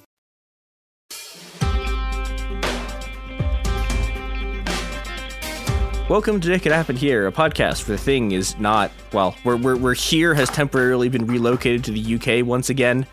Oh, what an awful place to relocate it to. yeah, I'm your host, Mia Wong, and today with me to talk about things in the kingdom that is united for some reason is Nick, who is a, a resident nurse there. Nick, how are you doing? I'm doing all right. Um, a lot better for being on holiday right now. Yeah. yeah getting getting getting to escape the the the the, the sort of dismal swamp of uh, rainy fat rainy uh, turf island. yeah. So on the other uh, hand, there there are things that are in motion on Turf Island which are interesting and cool. And that is uh, on, on the okay. So I, I have no idea once again when this is going to come out. Like this could be coming out like four weeks from now. Like there could be six more prime ministers. Like who knows what's going to happen. Um, yeah, I, I six could be. Rishi's outlasted the lettuce, unlike our last one, but you know. Uh, sorry to anyone who's not up to British political memes. That's going to be arcane and inscrutable, and I'm not correcting that. Uh, we, we, we, we, we we ran them through a like two hour British politics boot camp a couple of weeks ago, so hopefully they still remember. Fair. Yeah, but so the, the, the reason thing is so on, on on the day we are recording, there are a bunch of strikes going on in the UK. There have been a bunch of strikes going on in the UK for a while. They keep doing this weird. I, okay, this is my this is my my my my, my I'm, I'm I'm gonna I'm gonna do my one bit of what what are you guys doing strategically thing, which is okay. So they they keep having these strikes, and then they'll like go off strike for like three weeks as like a quote side of good faith for their negotiations and then nothing happens and they go back on strike and it's like well okay like you could just not do this yeah so strike strikes have been continuing and yeah I, I wanted to talk to you about some of the nurses strikes that's been happening and about the sort of organizing that's been going on because that's what's been really Mhm. cool and not reported on enough i guess the the place that i want to start with this is with the last sort of deck. Well, I mean, I guess there, there's been a lot of austerity in the UK, but I want to kind of start with the last Mhm. sort of decade of austerity and the damage that's been doing to the healthcare system and what what what that's looked like on your end. hmm hmm So there's a couple of ways it's manifest. One is like there's been a centralization of healthcare services, a closing down of hospitals, and making larger hospitals and contain more and more specialties. So, for instance, my hospital that I work in was the result came about of closing down about I think three smaller hospitals. Jeez. And, and each hospital that was lost, we lost about at least hundred beds for each one that was created. That centralized into R one. At the, s- there's been massive cutback in like and lack of funding in preventive healthcare and community healthcare. One interesting example of how that manifests is like they shifted the provision of um, community healthcare and social care for new mothers to being run by the local council. That's like local, either county or city even larger cities level government. And then they would put out the process where rather than just it goes automatically to the NHS, it needs to be put out to tender and give like charities or non profits or even private healthcare providers an opportunity to bid on providing the service. That's a, and now that's a terrible way to run the system.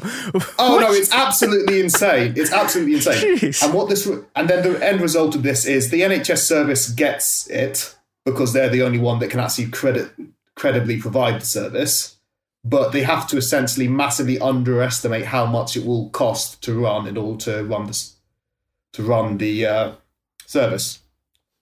Oh, because they have to they have to underbid the other services that are not going to do it. Yeah. Wow, that's a, Yeah, that's and- that is a terribly designed system. Yeah, and then there's also like introduction of like uh trying to in order to cut back on the backlogs that like the cutting down in services have created via like outsourcing some healthcare some surgeries and stuff to private healthcare to private hospitals but then they're able to just pick and choose the easiest least risky and Mhm. most profitable ones and of course any uh any complications that result of the problems with surgery, issues with treatment, adverse reactions, the surgeons fucking it up because they were working overnight in order to get extra, in order to get some extra money after doing a shift in the NHS hospital, which is often the case, then falls back on the NHS proper. And then in terms of workforce, the average, on average, this isn't just nurses. There's a universal pay scale used in the NHS for everyone called Agenda for Change. There's a history behind that confusing name, but um, yeah. uh, the reason for that is it was a very much it was a less unified system before like the early 2000s. Everyone knew it was messed up. There was a big like push by unions and also by government who wanted to rationalize the whole thing to make it make more sense. In theory, tie people's wage to what they were actually doing more directly in a more consistent way. Hence, agenda for change, because there's an agenda for changing up what's happening. But it's been in place for over 20 years now, so the name doesn't make sense. but basically, everyone on Agenda for Change has, on average, in the last 10 years, had a 20% pay cut in real terms. Jesus. Then doctors and dentists, because they're special boys. Love them, but you know. Um, have on a different pay scale, and junior doctors, on average, have had an even worse pay cut of about twenty eight percent. Yeah, and over they're, the they're on strike. years. They're on strike like right now. Yeah, I'm- they're on strike right now, and unlike my union, they haven't pissed about. The government, they've gone straight to a full three days. No um, derogations the term for agreeing to not provide services for life or li- in order to protect patient safety, which the RCN went in for in a big way. In some ways, they've got it a bit easier in that they can just say, "Oh, the consultants will do all of this." Mhm. Like that is to use to translate into America to American healthcare. That would be an attending. Um, and so this strike of junior doctors includes everyone from like their first two years post medical school, what we call foundation years. I, possibly that'd be equivalent to internship in America, and then our registrars, so people who are registered in specialty training, equivalent of a, like a resident, I believe. Um, the government tried to persuade them to call it off in order to go into talks, but they hadn't made a big show and promise of like, we will, in good faith, we will call off strikes and go into negotiations if a, if the government agrees to to have serious formal talks. So they were able to just say to the government, "No, you're putting too many preconditions on these talks. We're not hmm. doing it until you make until you stop messing us about." Whereas, unfortunately, my union, the RCN, is addicted to protecting the image of nursing and like acting in good faith, even when they're dealing with someone who have no intention of dealing in good faith. Yeah, to be blunt. which, which, yeah, that that that. I don't know. As a strategy, it's really frustrating because you just No. can get and like you can just get locked in endless negotiations where just Yeah. nothing is happening, and yeah, it's really frustrating. to provide some historical context to this, the RCN in England, Wales, and Scotland, Northern Ireland's a slightly different story, had never had a strike until last year. Historically, the RCN was an anti strike union. Wait, that what? Yeah. Yes. That's a thing in the UK. Man, like I, I, I- I know, I know, like the US has a lot of weird, not very good unions, but like I don't know, I'm, I'm not sure I've ever heard of it. Really? That's yes. Wow. So that changed either in the 90s or the early 2000s. I, I honestly can't remember when. I tried to look it up, but whenever you tr- try to search this stuff, just your search results are like flooded by stuff around the latest round. What you got to understand is the RCN is 106 years old. It only became a union though about 50 years ago. Because Mm, so the RCN is bo- so the RCN is both a union and a professional body in Mm, that okay.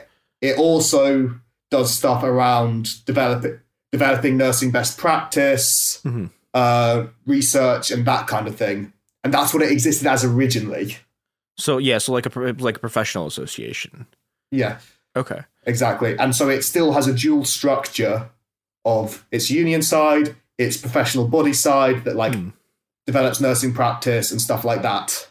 Yeah, well, I guess, I guess, I guess that that raises the sort of question of like, like what was so like unbelievably like what what what what happened like such that for the first time in like a hundred and whatever years they finally went on strike. So it's partially a matter of breaking point. The nursing turnover in the UK is absolute dog shit. Um, thousands of people leave the profession every year. There's this massive pay cut that's happened over the last 10 years, nurse, and nursing was always underpaid in the UK, to be frank. Uh, there's also then there was the cut in the nursing bursary uh, about five years ago. So it used to be the government would pay for you to train as a nurse. It would also give you not enough, not like a, enough to be equivalent of the wage of the work you were doing. Nursing in the UK has a far higher amount of practice hours than it does in the US, I believe. It's part of the degree, and like a lot of that time, you're essentially working as a as a HCA that or CNA, um, as you'd say in America. Can you explain what that is for uh, people who don't know like medical stuff? So, uh, HCA, healthcare assistant, or uh, ah, what was it? CNA, uh, certified nursing assistant, I think is what it stands for, is essentially a healthcare worker who does a, ra- a range of like what you describe as nursing tasks, but but not the role of a of a of a registered nurse. So they would assist with mobilizing patients, monitoring observations, hygiene, potentially taking bloods and some investigations, such as setting up an ECG, but they wouldn't do more advanced investigations, risk management, care planning, medication management, uh, assessing of patients, and that kind of stuff. Okay. So yeah, like about five years ago, the nursing bursary was cut. So then it became, as with every other degree, having to take out a student loan in order to pursue it. And then in 2018, there was a particularly disastrous pay deal where the RCN, in a number of ways, just absolutely fun. Not just the RCN, the other healthcare unions representing health, unions representing healthcare workers also messed up hugely. But like they really fumbled the ball. It resulted, arguably, some people describe it as the mem- the leadership selling out the membership. Um, and then after that, there was uh, a general an emergency general meeting called the RCN, which resulted in the entire executive being booted. Wow. the RCN. um, around this time, leading up to that, there had been like increasing like grassroots militancy around nurses, recognizing that this was an awful situation we were in. Mhm. There, this also then resulted in um, like there were various grassroots campaigns started, such as like uh, Nurses United UK, which started employing, organising the UK to like agitate nurses. There was a concerted effort to put pressure on the RCN by like I'd say a radical minority, but one that represented like a genuine, genuine feeling among nurses on the on the front line to push for the RCN to take a more radical stance. Then at the same time, I don't know if this was covered in your talk in uh, about English politics, your like two hour deep dive, but Northern Ireland didn't have a government at at this point because as they are now, the DUP and Sinn Féin had fallen out, and legally it has to be both of them together as the largest Republican and largest Unionist party. Unionists in pro the United Kingdom party hmm. have to form a government, which meant it was impossible legally for any to ha- for any pay rise in the NHS in Northern Ireland at that time. Oh, So there was oh. not a government that could legally enact one. great. Amazing. and this was Oh. and this resulted in the in 2019 the first strikes by the RCN ever and also like the first nursing strikes in the NHS in a very long time. I might be wrong about this. I think the last ones were like in the 80s or the 70s. I might I might be wrong about this though. And this was both called by the RCN and one of the other biggest trade unions in the probably the biggest trade union, as it's a generalist trade union in the NHS Unison. They both called strikes at this time, and they were a significant factor in getting the Northern Ireland government back meeting alongside other things. I'm not going to give ourselves all the credit, but it was a significant factor that often gets overlooked. And actually having any pay rise enacted at all under in Northern Ireland. Just to clarify for a second, th- this this strike was a, a specifically like a strike that was happening for nurses in Northern Ireland. yeah, in 2019. Mm. I think it's very important. I think that triggered something of a she sea change in the RCN, and that was kind of the culminating point of like trying to push for a more militant attitude on the RCN. Mhm. And it really like broke the floodgates open and made what's happening now possible, even though a lot of nurses in England, particularly, I can't comment on the situation in Wales and Northern Ireland, like how much people know about you about what was going on but like a lot of nurses in England didn't even know about it. And when I was going around the wards pushing for people to vote in favour of the strike action, a lot of people didn't weren't aware that that had been a thing that had happened until I told them about it. Because people in England, as much as England is determined to keep Northern Ireland, don't know what's going on in Northern Ireland to any degree. Um, to a terrifying degree, sometimes I would say. Yeah, that that sounds like it sounds like a thing that happens when you're a colonial power, etc., cetera, et cetera. Well, like yes. I mean, like like there was, I I- I feel like well, our equivalent isn't the right term, but like around the same time, like people in Puerto Rico like ran out their government, and almost no one in the U.S. like Mhm. like in the, continental U.S. has like ever heard of it. So Yeah. yeah, Yeah. I would Colin. say if that, yeah, if there's not bombs going off in Northern Ireland, people in England aren't paying attention. I would say. yeah, that makes sense, yeah. and is also really depressing. Yeah, and which like I would say Northern Ireland's in the some in maybe in some ways in a better position than Puerto Rico in that it actually has a degree of political representation in the main in the Westminster and such, even though it obviously should have its independence. They might, but yeah, uh, Yeah. Puerto Rico doesn't even have that, is my understanding. Yeah, and I mean, there's a whole there, there's a I, there's a whole thing there. Like the Puerto Rican statehood people are like weird reactionaries.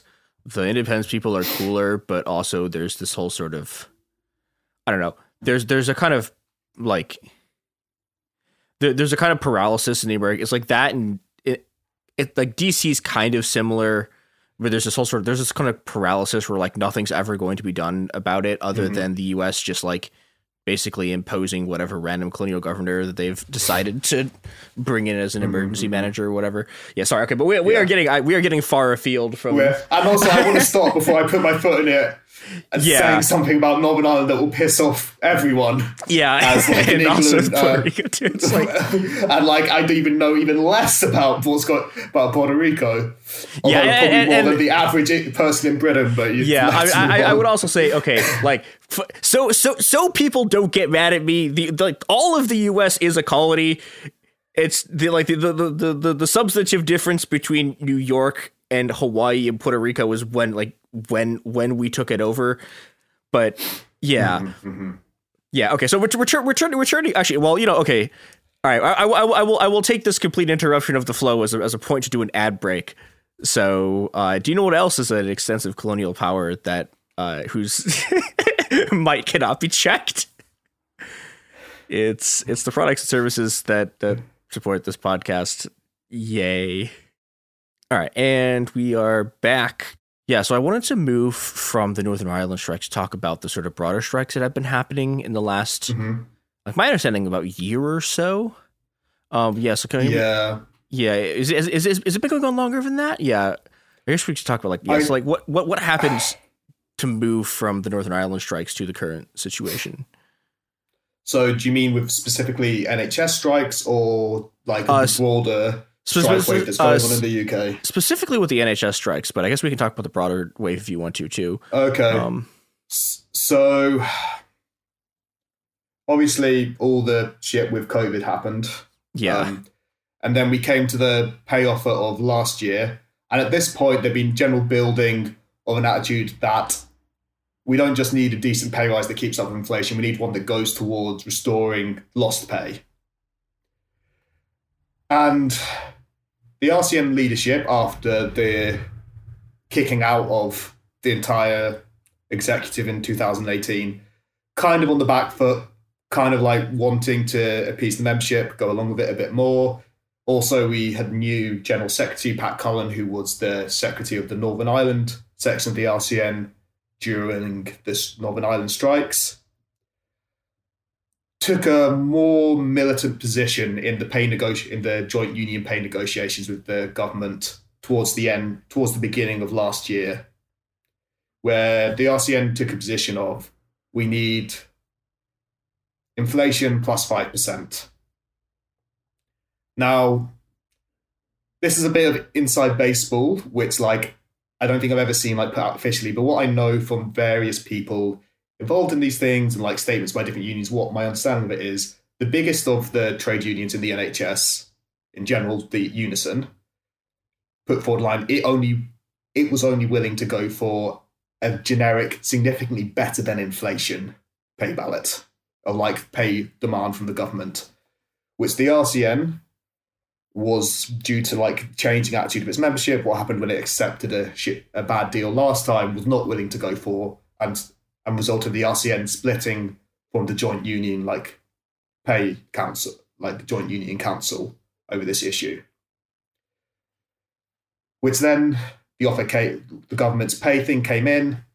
It said we will do a flat one thousand four hundred for everyone like on all bands, so not a percentage like it normally does. And you know, to be honest, if it was a significantly higher amount that was bet bigger than inflation for the lower bands, like the lower paid works in the NHS, wouldn't be the worst thing in the world. But this 1,400 isn't good enough for anyone. And and while I'm talking about this, I'm talking about specifically in England. It was slightly different in Wales and Scotland. I think generally slightly better, but still far lower than it should have been, Mhm. than it needs to be. And so the RCN was the first of the unions in the NHS to say it was balloting, it was doing a pay ballot. Um, and this kind of sprung on the other unions like a week, two weeks, three weeks later, all said that they were doing it as well. The RCN also at the same time hired a load of like paid organizers to support the pay ballot effort. And what I'll say is obviously paid organizers, they're no substitute for what rank and file militancy, but it was very helpful to be honest. Because I think there was a lot of like militant sen- a lot of militant sentiment in the RCN, but although there were some like rank and file initiatives which had a massive impact on like pushing the RCN to a stronger position, I don't I don't think that could have materialized and there wasn't enough people like actually who had an idea about organizing about mm. what it meant to go out and push for this kind of thing to get what we needed in that time frame sadly i wish that wasn't the case but i do think these paid organizers much as not what i think the correct model for workplace organizing is did help a lot. And this then resulted in the rcn strike ballot passing in 176 nhs trusts across the uk let me just um yeah check that i've got that right. Yeah. Um, which is huge. It's not all but it is it's over 50% Uh, it's pretty much all trusts in scotland i believe all trusts in scotland all trusts in northern ireland i think all bar one or two in wales and the, the majority in england it's also worth pointing out the ones that didn't pass it they didn't pass by less than a percentage. Wow. They fe- they didn't pass by like 10 votes in all cases. I think the one in Wales that didn't pass, it was literally by three votes. Jeez. Uh, and it's also worth noting that I think in 2016 or 2015, anti union legislation was passed by the Conservative government, which raised the bar you need in order to have to have legal strike industrial action. hmm And under the law as it existed a decade ago, every NHS trust that the RCN balloted in would have passed the ballot. Also, unfortunate timing, it was happening at the same time as the post as postal strikes were happening, and in the UK, industrial ballots for industrial actions to be legal have to happen by post. Ooh. A little bit of sad irony Yeah, there. it's like it's bad Oh. timing, guys. Yeah. like full power to you. You're Yeah. getting like, but, oh god, I wish the timing had been slightly different. Yeah. but yeah. And of all the of all the trust of all the unions in the in the NHS that were passing ballots, the RCN was the most successful. We we passed it in significantly more places than other unions did. Um, to my shock, to be honest, because like when I was going around balloting or like um talking to people like on my days off, like going on the wards, talking talking to people while I was at work, everyone was like, yes, who was in other unions, like, yes, I'm voting for it. I'm, I'm, I'm waiting on 10 to Hicks to have my ballot. When's my ballot arriving? Why has my union not opened their ballot yet? And so, like, when particularly like other unions didn't pass in my trust, I was really shocked. I was really confused.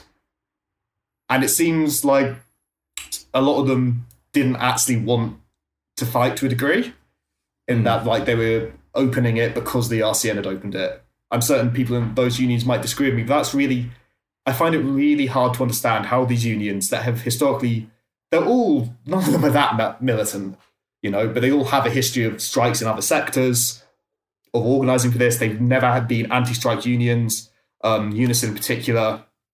It was the came about of like several unions being collaborated, like joining together, including unions that had been founded by nurses in the 70s in reaction to like the RCN being anti-strike and going on like that was the last big wave of nursing strikes at that time. So that really shocked me. this has been It Could Happen Here. Uh, join us tomorrow for part two of the interview. And in the meantime, you can find us on Twitter and Instagram at Happened Here Pod. And you can find us on Twitter and Instagram at Cool Zone Media.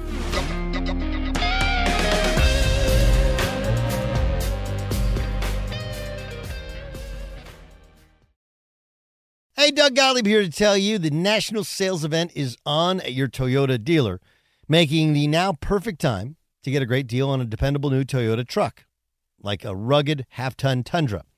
Workhorse by nature, powerhouse by design, the Tundra combines the raw capability with premium comfort and advanced tech to fuel your wildest adventures. With the available iForce Max hybrid powertrain, you can take electrifying horsepower further than ever before. Or check out the fully redesigned Tacoma, delivering trail dominating power and captivating style. The new Tacoma was born to make your off roading dreams come true. With new available tech, this legendary truck is getting even better. When you buy a Toyota truck, you buy Toyota dependability, meaning your truck will hold its value long into the future. So visit your local Toyota dealer and check out the amazing national sales event deals when you visit buyatoyota.com. Toyota, let's go places. Discover BetMGM, the betting app sports fans in the capital region turn to for nonstop action all winter long. Take the excitement of football, basketball, and hockey to the next level with same game parlays, exclusive signature bets, odds boost promos, and much more. Plus, now you can sign in, place bets, and manage your cash balance under the same BetMGM account in DC, Maryland, and Virginia. With the same username and password throughout the DMV, it's never been easier to play with the king of sportsbooks. Download the BetMGM app today. BetMGM is an authorized gaming partner of the NBA and an official sports betting partner of the NHL. BetMGM and GameSense remind you to play responsibly and offer resources to help you make appropriate choices. Please gamble responsibly. BetMGM.com for terms and conditions. Must be 21 years of age or older to wager. Washington, D.C. only. Please gamble responsibly. Gambling problem? Call 1 800 Gambler. Welcome to the Scene to Scene podcast. I am your host, Valerie Complex. Today, I am chatting with Ji Young Yoo. Ji Young stars as co lead in the six part limited series Expats. I think I learn a little bit with every character that I play. I think usually I play a character and it causes enough introspection that I learn something about myself. I honestly can't gush enough about Freaky Tales. I'm so excited to share it with more people. If you like what you hear, be sure to review, like, and subscribe to the Scene to Scene podcast.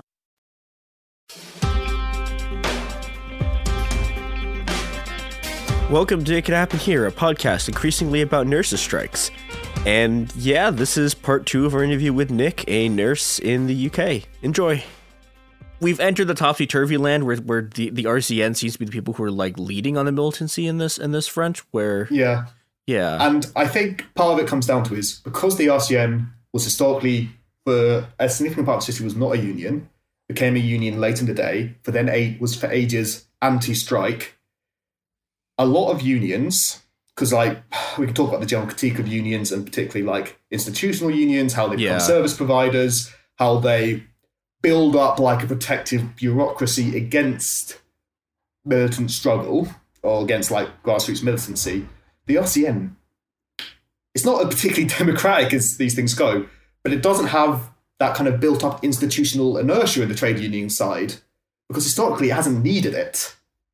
And that meant I think it was actually far more susceptible Hmm, to grassroots pressure and militancy Mm-hmm. than some of the other more established unions were. And yeah. that- So, uh, oh, sorry. no. And that kind of like was the thin end of the wedge for the RCN to take a very strong stance over the pay rise in response to like grassroots organizing and like a demand from the grassroots to do that, which then resulted in them like balloting for strike action first, which then meant other unions had to. And then we got the and then the cascade of like strikes in the NHS that have occurred since then. So th- this this this is this is a very very broad question to be asking, but how how have the strikes been going?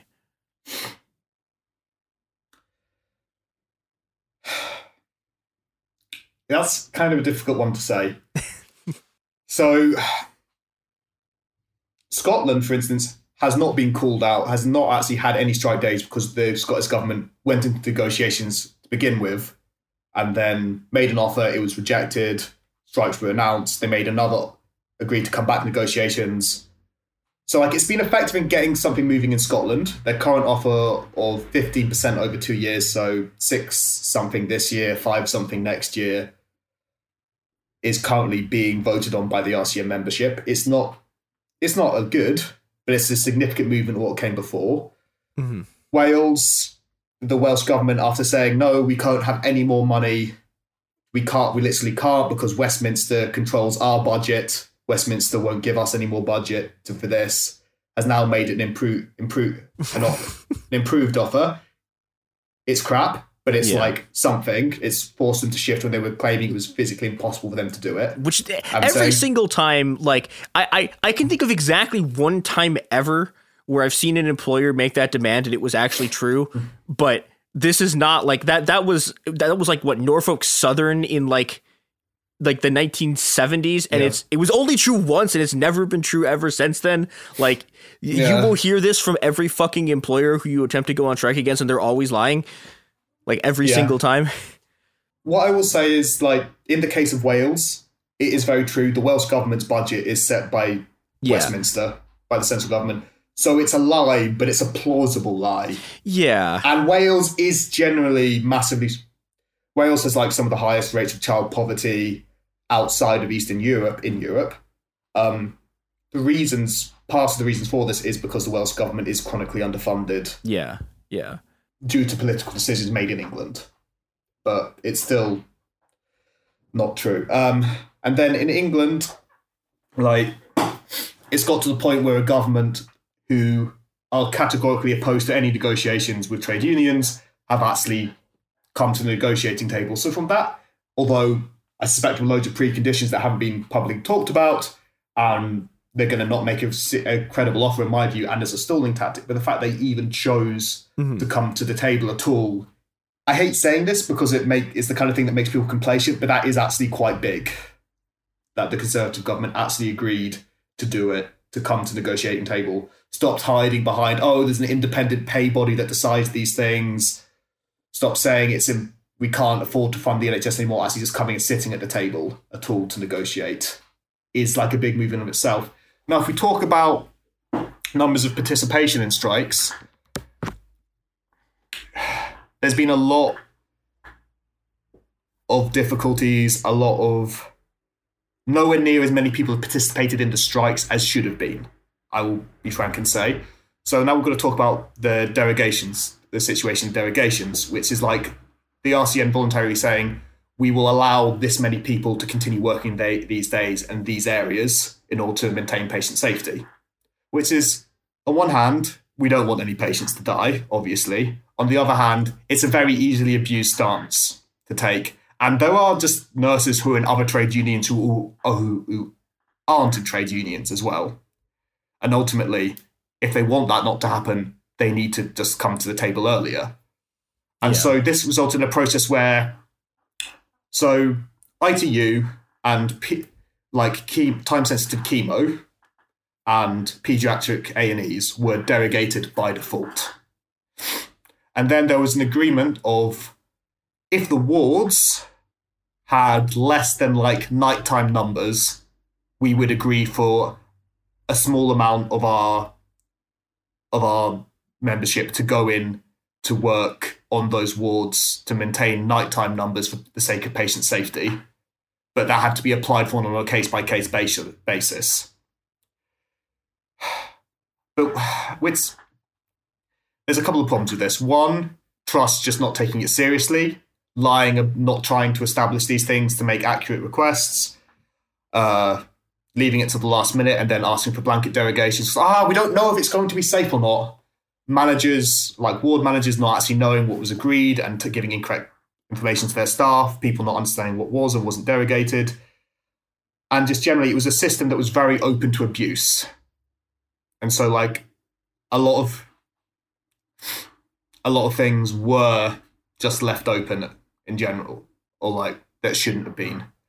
But at the same time, I know that it didn't happen in every case, but like there was a lot of success in like going members of the strike committee going round wards and saying, no, you're over number, you need to come out, and people doing it. Of like surgeries being cancelled, like elective surgeries, non time sensitive surgeries being cancelled due to it. Of like really making hospital managers sweat over like proving each thing needed to happen, mm-hmm. they wanted needed to happen those days. All of which built up, even if we didn't get the full amount of people we should have had out on strike on strike, really built up the pressure significant degrees on them to then put the pressure up the chain of the NHS to the government. It's like we can't keep on going on like this. And at the same time, each each set of strikes, the number of people participating did increase. So, like for instance, I've just got the government statistics from uh, the the fifteenth of December, I think it is. So this was the first strike day that was called. It was 9,999 absences due to industrial action. Then on the 20th, it was 11,509. Then on the 18th and 19th of January, and just uh, one important factor, they didn't call all hospitals out at once. Again, I think a mistake, a strategic mistake, should have gone hard, gone hard fast. But the the argument was we just we don't have the facilities to organize all of this effectively Hmm. every, on all of these massive amounts because like it was a huge amount of trusts they needed to do that with. Um, but then on those days, it was then 11,363 and 11,219 across those two days. Then in February, it was 15,998. Wow. And then f- and 14 on the second day, 14,000. uh, And then 58 people, which is far lower than it should have been. I can't remember how many people there are nurses are on the NHS. Sorry, I should have had that statistic ready. But it's not an inconsiderate amount. It meant lots of outpatients appointments being cancelled, a lot of surgeries being cancelled, a lot of chaos and stress for managers of the NHS and therefore for the government are looking really bad for them. And it's a clear upwards trajectory, which meant that when the RCN announced we're going to do two days consecutive, we're not we're going to keep it going through the night, which they hadn't done previously, and we're not doing derogations. ITU will be staffed. Nothing. We're not doing anything else. I think no, even ITU wasn't staffed. We'd consider it on a case by case basis. We won't be considering What's ITU? Sorry. intensive care Ah, ICU okay. for America. Oh, I see. Okay. Um, okay. yeah. Um, so and that meant that at that point the government prob were like, okay, we need to move to a new delaying tactic. They're not just going to give up. Mhm. And I think with that, as it went on, like people were itching and itching to go further. And so, for instance, like A and E was derogated, so which is the area I work in. But like a lot of people, and this is reflective of like most areas that were derogated. When I spoke to people who weren't, them like, no, we need to be out. We need to be out the picket line. And like after the first two rounds, there was also a growing effort to like try and find out from the membership what the actual situation was so that on like staffing on the wards because all wards are chronically understaffed so when they said oh well we need this amount of people we say no we know that's a lie we know on nights there's actually only three registered nurses there's not the four you're claiming and stuff like that Mhm. which again i think was a really positive move in like embedding a kind of like workers inquiry and workers knowledge about their workplace into the organizing of the strike that had been quite a top down process Mm-hmm. um, but yeah, and I'm kind of worried about how this delay and break in the strike action will affect that momentum that had been building up. I think, like to a large degree, people are like itching to go again, and I think that desire to go again is building as it goes. Like when it initially happened, when this strikes were initially called off, there was a lot of like trust, like in like the big WhatsApp groups and stuff, and talking to people. There was a lot of like people thinking, oh, at least I don't know if this was representing general opinion, but people being were quite vocal and being saying, no, we need to trust. Like Pat knows what she's doing. They wouldn't have called it off for this thing. It's like it's getting more and more those people being like, no, we need to, we need to go. We need to, we need to get back on the picket line. And there's been a petition that's been going around. That's been getting quite a bit of news, like setting out some hard lines, like for to, to the RNC leadership about what kind of stuff they should accept, like saying, no, we need to stick to the above in, inflation busting. We need to not compromise on this. We need to not compromise on this, which is, I think, got 880 signatures at the moment, which doesn't sound like a huge amount, but like, again, you're going through quite a lot of inertia of like attitude of like, you've got to leave it to the leadership among the membership, even when they were unhappy with it. And it's only a thousand signatures that are necessary in the RCN's um, where the RCN works to call an extraordinary general meeting, which then can do pretty much whatever it wants. And that's how the leadership in 2018 was kicked out after the bad pay deal then. Oh, that's really interesting. Yeah.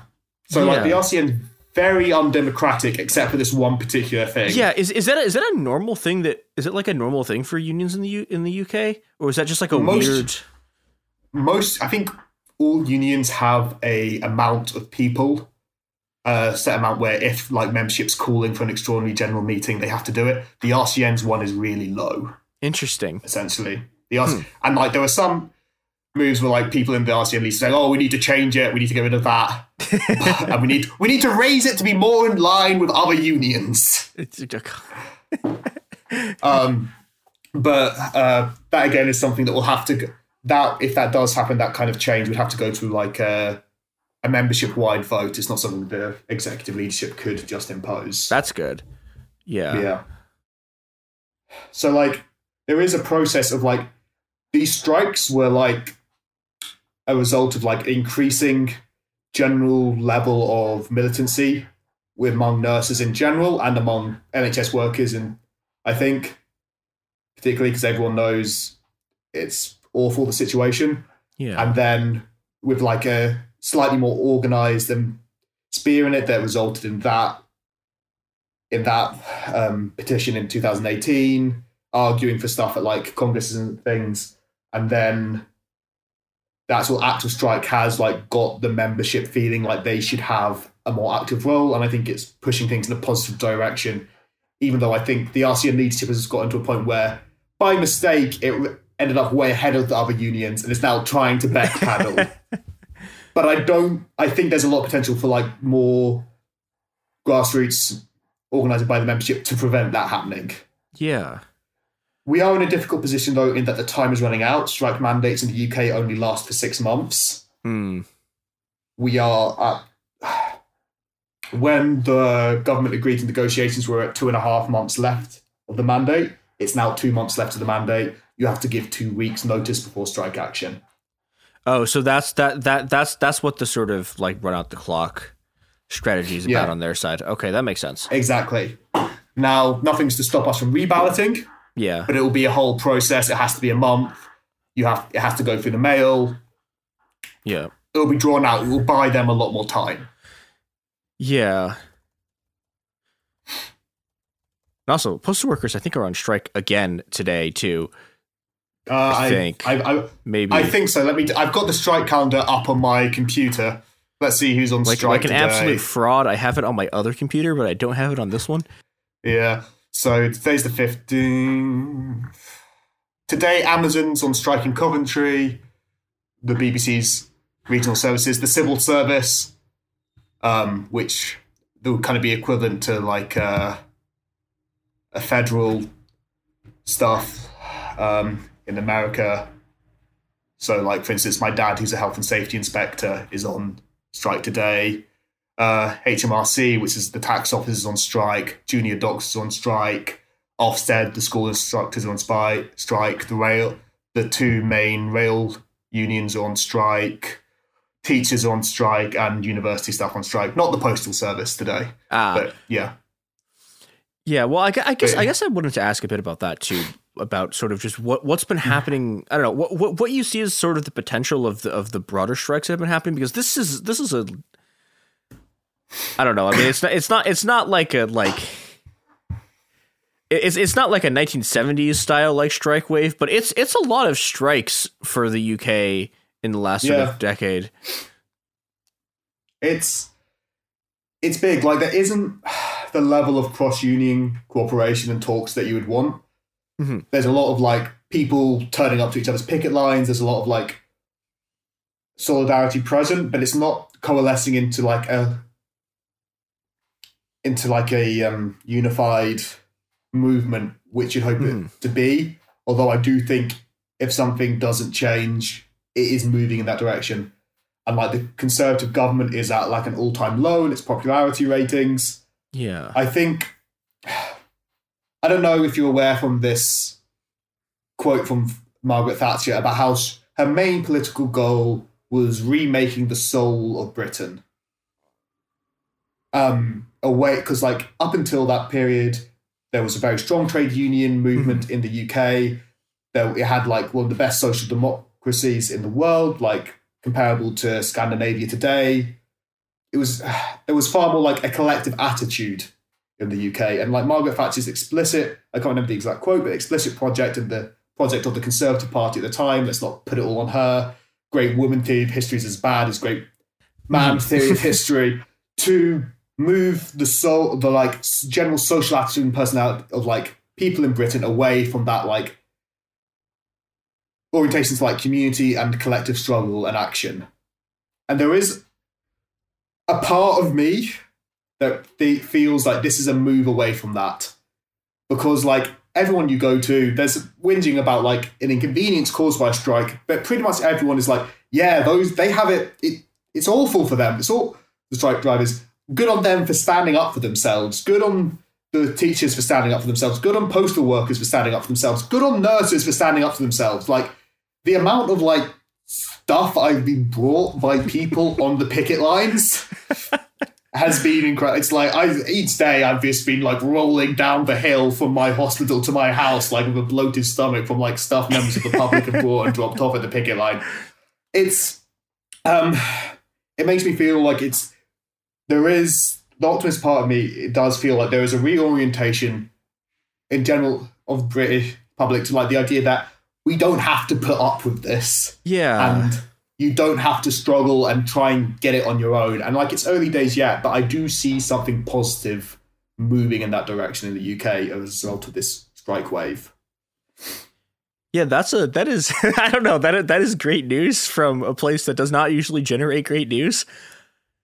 This is like the this is the deeply optimistic part of me. On the other hand, Yeah. you have like bad a lot of bad news coming out of the UK Yeah. at the moment. Yeah, I- But, like this strike wave is good news. It is the fact that it's happening in the NHS in particular, which has been so resistant to industrial action mm-hmm. historically, and also just because of how what a significant part of the economy it is as well. Because like it, you know, the NHS is the eighth biggest employer in the world. Wow, I didn't know it was in the world. That's that's wild. Yeah. Like it used to be like um, the fifth biggest in the world. Wow.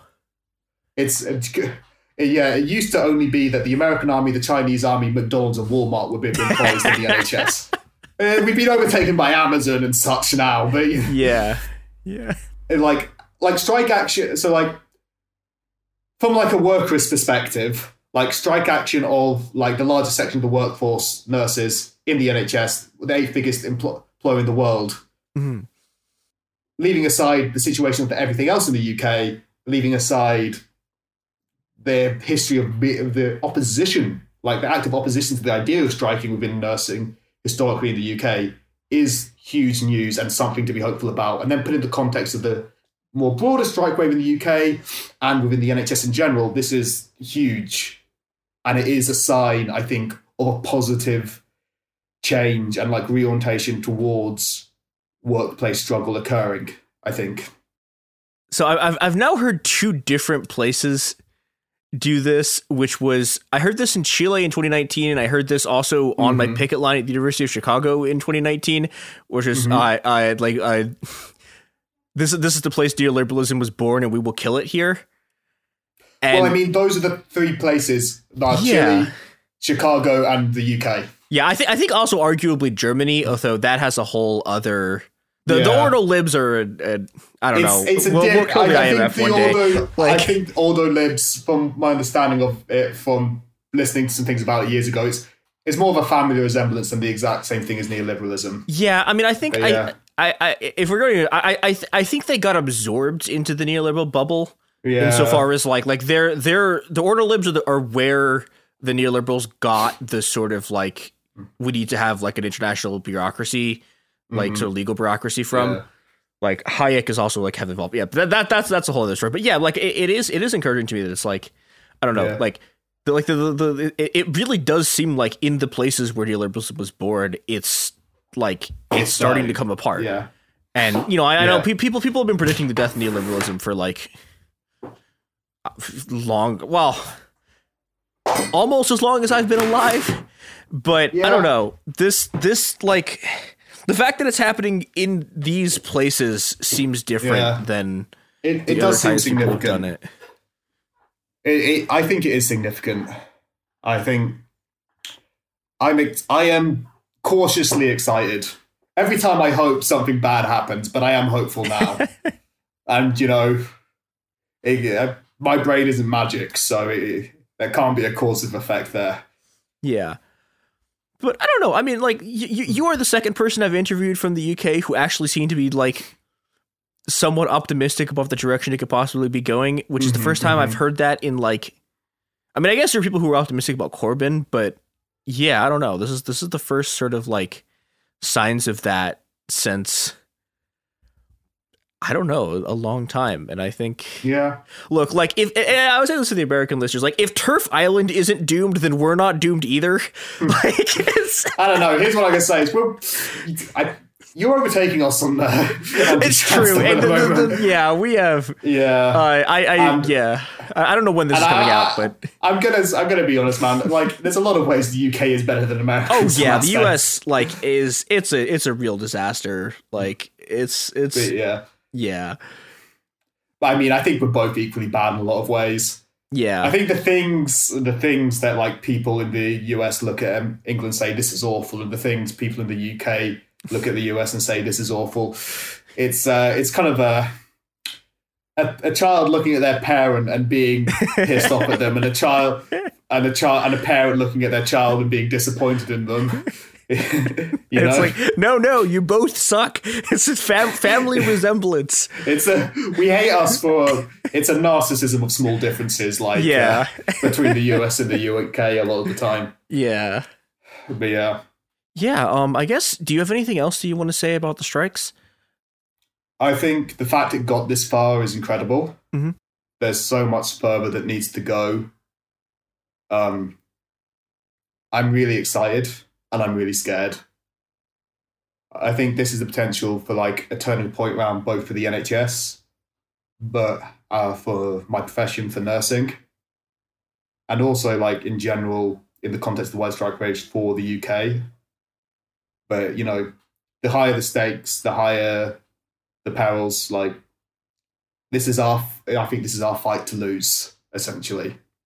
Like I think if we do it, if we go seriously and like the membership takes control of it from like the lead from the union leadership, which is very cautious, which has been put put into position of being more milit of like unprecedented militancy almost by accident with while trying to appease the membership. We can achieve something incredible, but it's really the book's open, it can go either way. And like I'm excited and I'm terrified by it. Yeah, if if people want to support the strikes, uh, where where can they go? Is there a strike fund they can donate to? Um, Yep. The, the RCN has an open strike fund that I would invite anyone listening to donate to. I would also like find the articles about the petition that have been going around, like demanding the RCN leadership takes a, a stronger stance and like just share that around generally, create more visibility on that. Yeah, Um, we'll, but we'll we'll put links to both of those in the description. Yeah. Uh, those are the main things I would suggest. Again, the national nature of this struggle and the fact that it's not even really against our direct employers makes it harder to talk specifically about this thing or that thing in some ways. But yeah, those are the two things I would ask. Like the bigger our strike pot, the easier it is to like argue for more aggressive action. And the more visibility there is on that petition, the more it'll take a lot more than a petition to like shift things to the grassroots to be in in the forefront and the leadership position of this. But it's something that will make people feel more empowered, put more pressure on the leadership. It's like a small stepping point towards what we need. I'd also like to recommend a book to anyone who wants to find out more about the history of the NHS and the current situation in it. Some comrades of mine, like from a group called the Angry Workers, and also uh, Revolution. Oh, I always forget the other group they did it with's name. oh, this is embarrassing. Yeah, Anarchist Communist Group wrote, uh, and Healthcare Workers United, which is like a network I'm involved in.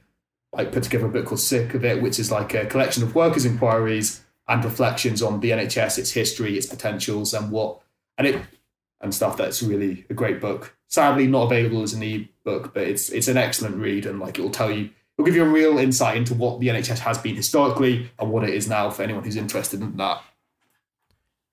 That's awesome. Yeah, uh, the angry workers are really cool. By the way, they're on Twitter. I Yeah. probably should have. It's probably just angry workers. Yeah. Yeah, it is. Oh, oh, oh, oh wait, no, I'm wrong. It, it's it's workers. It's at workers angry. I Is it? think. Wait, no, Uh, is this the right one? No, it's uh, yeah, it's at Workers Angry. It is. Yeah, that. yeah. workers Yeah, angry. I, I'm not on Twitter. I don't. I don't know about these things. Uh, it is. It is a cursed place. Um. Yeah, getting more cursed. Oh God, yeah. Uh, if you, if you want to find us at Twitter, we are uh, at Coolzone Media. Um, yeah, we're also on Instagram. I I'm told we're on Instagram. I don't have one, so I don't know. I this is what I've been being told for many years. If we don't, uh, don't tell me. Uh, yeah, and thank you all for listening. And yeah, go do your own strikes. Uh, make bosses' lives miserable. Please, the more strikes are going on, the more people want to go on strike. Hey.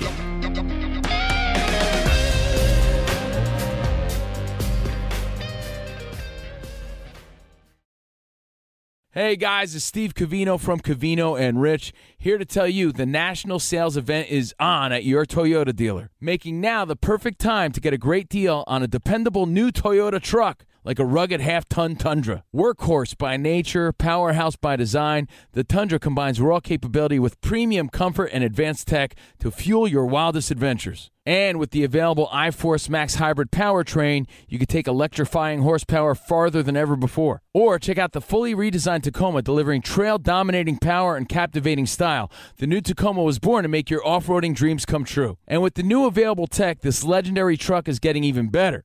When you buy a Toyota truck, you buy Toyota dependability, meaning your truck will hold its value long into the future. So visit your local Toyota dealer. Check out the amazing national sales event deals when you visit buyatoyota.com. Toyota, let's go places. Discover BetMGM, the betting app sports fans in the capital region turn to for nonstop action all winter long. Take the excitement of football, basketball, and hockey to the next level with same game parlays, exclusive signature bets, odds boost promos, and much more. Plus, now you can sign in, place bets, and manage your cash balance under the same BetMGM account in DC, Maryland, and Virginia. With the same username and password throughout the DMV, it's never been easier to play with the king of sportsbooks. Download the BetMGM app today. BetMGM is an authorized gaming partner of the NBA and an official sports betting partner of the NHL. BetMGM and GameSense remind you to play responsibly and offer resources to help you make appropriate choices. Please gamble responsibly. BetMGM.com for terms and conditions. Must be 21 years of age or older to wager. Washington, D.C. only. Please gamble responsibly. Gambling problem? Call 1 800 Gambler. Welcome to the Scene to Scene podcast. I am your host, Valerie Complex. Today, I am chatting with Ji Young Yoo. Ji Young stars as co lead in the six part limited series Expats. I think I learn a little bit with every character that I play. I think usually I play a character and it causes enough introspection that I learn something about myself. I honestly can't gush enough about Freaky Tales. I'm so excited to share it with more people. If you like what you hear, be sure to review, like, and subscribe to the Scene to Scene podcast.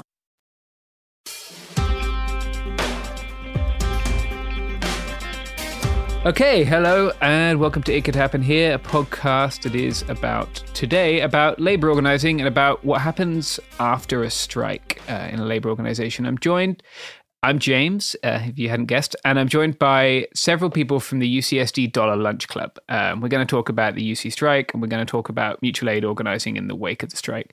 If you all would like to introduce yourselves, uh, that would be great. Uh, I'm Alex. I use she, they pronouns. I'm Matt, and I use he, him. Hi, everyone. My name is Maria. I am a PhD student at UCSD and I use she, her pronouns. I'm Anna and I use she, they pronouns. Amazing. Thank you very much, guys. So I think people probably haven't heard much from us about the UC strike since we last sort of uh, had some episodes around December and January. And obviously, it's been a couple of months since then. So the resolution of that strike was kind of contentious, right? And a lot of the organizing that that you guys have been doing came out of the campaign to vote no on uh, the, I guess, the ballot after the strike, right? On uh, to vote no on the tentative agreement, uh, which ultimately didn't succeed, right? The tentative agreement, uh, there was a yes vote, and I wonder if you could all explain kind of a like it's it's obvious how the yes vote was organized, right? With within the structure of a union which which exists to uh, which I had obviously made disagreement with the UC in this case, and then it's a job of, of the people who made that agreement to then get a yes vote on that agreement. But can you explain a little bit about how the no vote campaign came together, and maybe if someone could also explain some of the substantive issues that you felt weren't um, satisfactorily resolved in that tentative agreement? Yeah, um, the uh, the no vote uh, was the end of a very long process of uh, uh, uh us feeling like the bargaining team was making um, progressively worse and worse decisions, and uh, basically um, using submission as a tactic to improve gains in bargaining. We felt like that was not a great tactic. Um, so the the upshot of the no vote campaign was that uh, fundamentally we felt that that the bargaining team had not fought hard enough. Um, they had made repeated uh, sacrifices of our core demands, um, uh, uh drastically cutting our fifty four thousand uh, wage demands, our cola. Um, and that we felt, particularly since it was uh, during the winter break, and we had some time um, to you know stretch it out a little bit further that if we had gone back to the bargaining table at that point that we would have been able to recoup some of those demands. I don't think there was like a consensus that it was like obvious that uh like union resources would exclusively be used for yes vote stuff either. Maybe partially but that was one part of like the major conflict um, was that like when some of us were trying to do like a text banking campaign um, for like uh, no vote stuff, um, I know of at least one person who like feared for their career because like their colleague was like, "You're misusing like personally, I personal information that like this isn't why people like agreed to give it to the union and like you can't just take it and use it for like you know campaigning for your no vote stuff. But then we were like this is for a union purpose. Why can't we like contact people on the same topic that all of us are getting a bajillion mass texts about? Um and so like i do think that was also a point of contention within that but like like the union does not share resources uh, amongst like um, amongst people who are campaigning for different sides of like ballot issues. Right. Yeah. Yeah. So it wasn't like a there wasn't like a, a like an open channel where like people could have an open discussion, but or like at least using the text banking function at least. Yeah, we we we had been uh, uh, told um, that uh, uh, in the event that a bargaining team did not have a unanimous vote uh, in favor of TAing the agreement, that uh, both sides would have the opportunity to use union resources in order to campaign for their uh, their preference, and that that didn't turn out to be the case. Yeah, that's that's upsetting. Um, so how did you organize? Because it, it was it, it wasn't like the no vote campaign is is only the four people here, right? Like it was a very substantive campaign that the, the large number of people supported and voted for. It wasn't like this is a kind of 99% yes situation. So how, how did you all organize for the no vote campaign when you didn't have access to those resources? It was a pretty distributed network of, for instance, Signal chats. So a lot of Signal, WhatsApp, uh, Discord groups, um, and it was it was very grassroots. So if you knew someone in one of those uh, groups, they would add you. Um, yeah, I'm sure uh, Matt and Allison have more to add. I think they were in some very large group chats. Yes, and and those group chats um, were were both on the UC San Diego campus as well as statewide. Um, so it, you know this this wasn't just something that UC San Diego was voting on, right? This was all of the California uh, uh, campuses. Um, we also had a strike center, which uh, involved in towards the end of our active picketing before uh, winter break uh, a number of people from all different departments migrated from their pickets um, to a more central location. Uh, and, and although it was not synonymous with and uh, uh was unofficially kind of seen as the dissidents side, the, the vast majority of people who participated in the strike center were ended up being no voters when the time came. I think uh, Anna is uh, pretty right in saying that a lot of the organization was like a distributed, decentralized thing across signal chats. Like in in my experience, there was, for example, the Disability Justice Coalition, um, who've done a lot on you know uh, accommodations and disability rights and things like that. And so they were approaching things from different angles than um, other chats that were like, you know, doing like, oh, here is a list of emails from, you know, UCI of grad students in this department.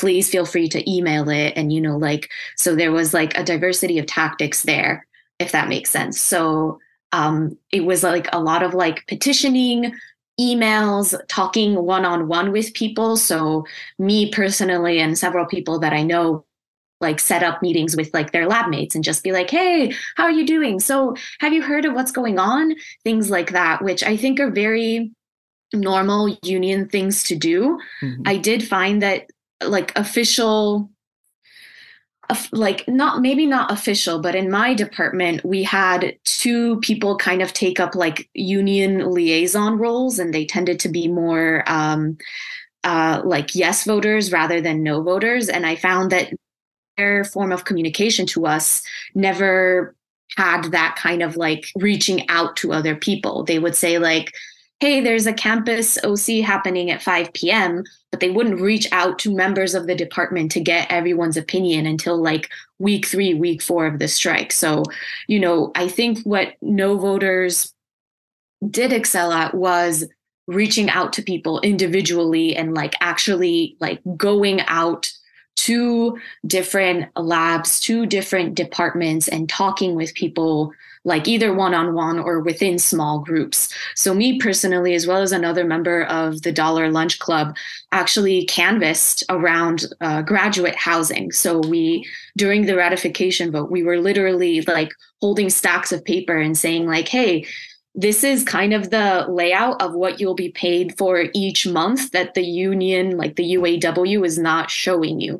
Like if you're in you know in this year you're going to be getting a barely like $200 raise for these several months that kind of thing which is like very you know it, that information just was not made accessible or made clear by the UAW. And for me, that was purposefully done, at least in my opinion, that was purposefully done. So I think the diversity of tactics there that the no voters incorporated. And it was only after we started canvassing around graduate housing that we started seeing yes voters also canvassing around graduate housing and tearing down the posters that we had put oh, on wow. other people's doors. Yep. So it, it got contentious, but I think because we didn't have those official resources that the UAW usually, uh, or that at least our chapter of the UAW usually uh, can depend on, such as like, oh, an official mailing list, and then we'll just like send you or basically spam you a bunch of updates. We had to work around that by doing more personal meetings, by, um, for example, in the last week of the strike, facilitating group lunches, right? Where multiple departments would come together, bring food, cook like nine, 10 Instapots worth of stews for everyone. And then that would be an opportunity for me to talk to people that I have like never talked to in my life from like completely different departments and tell them like, hey, I don't think this is looking really good for us, especially like we have very different uh, conditions, very different working conditions, and just overall. Uh, you may be part of the SRU. I'm part of 2865. Here's how we should talk. So, again, that was because the UAW was not utilizing those avenues of getting people to talk to each other.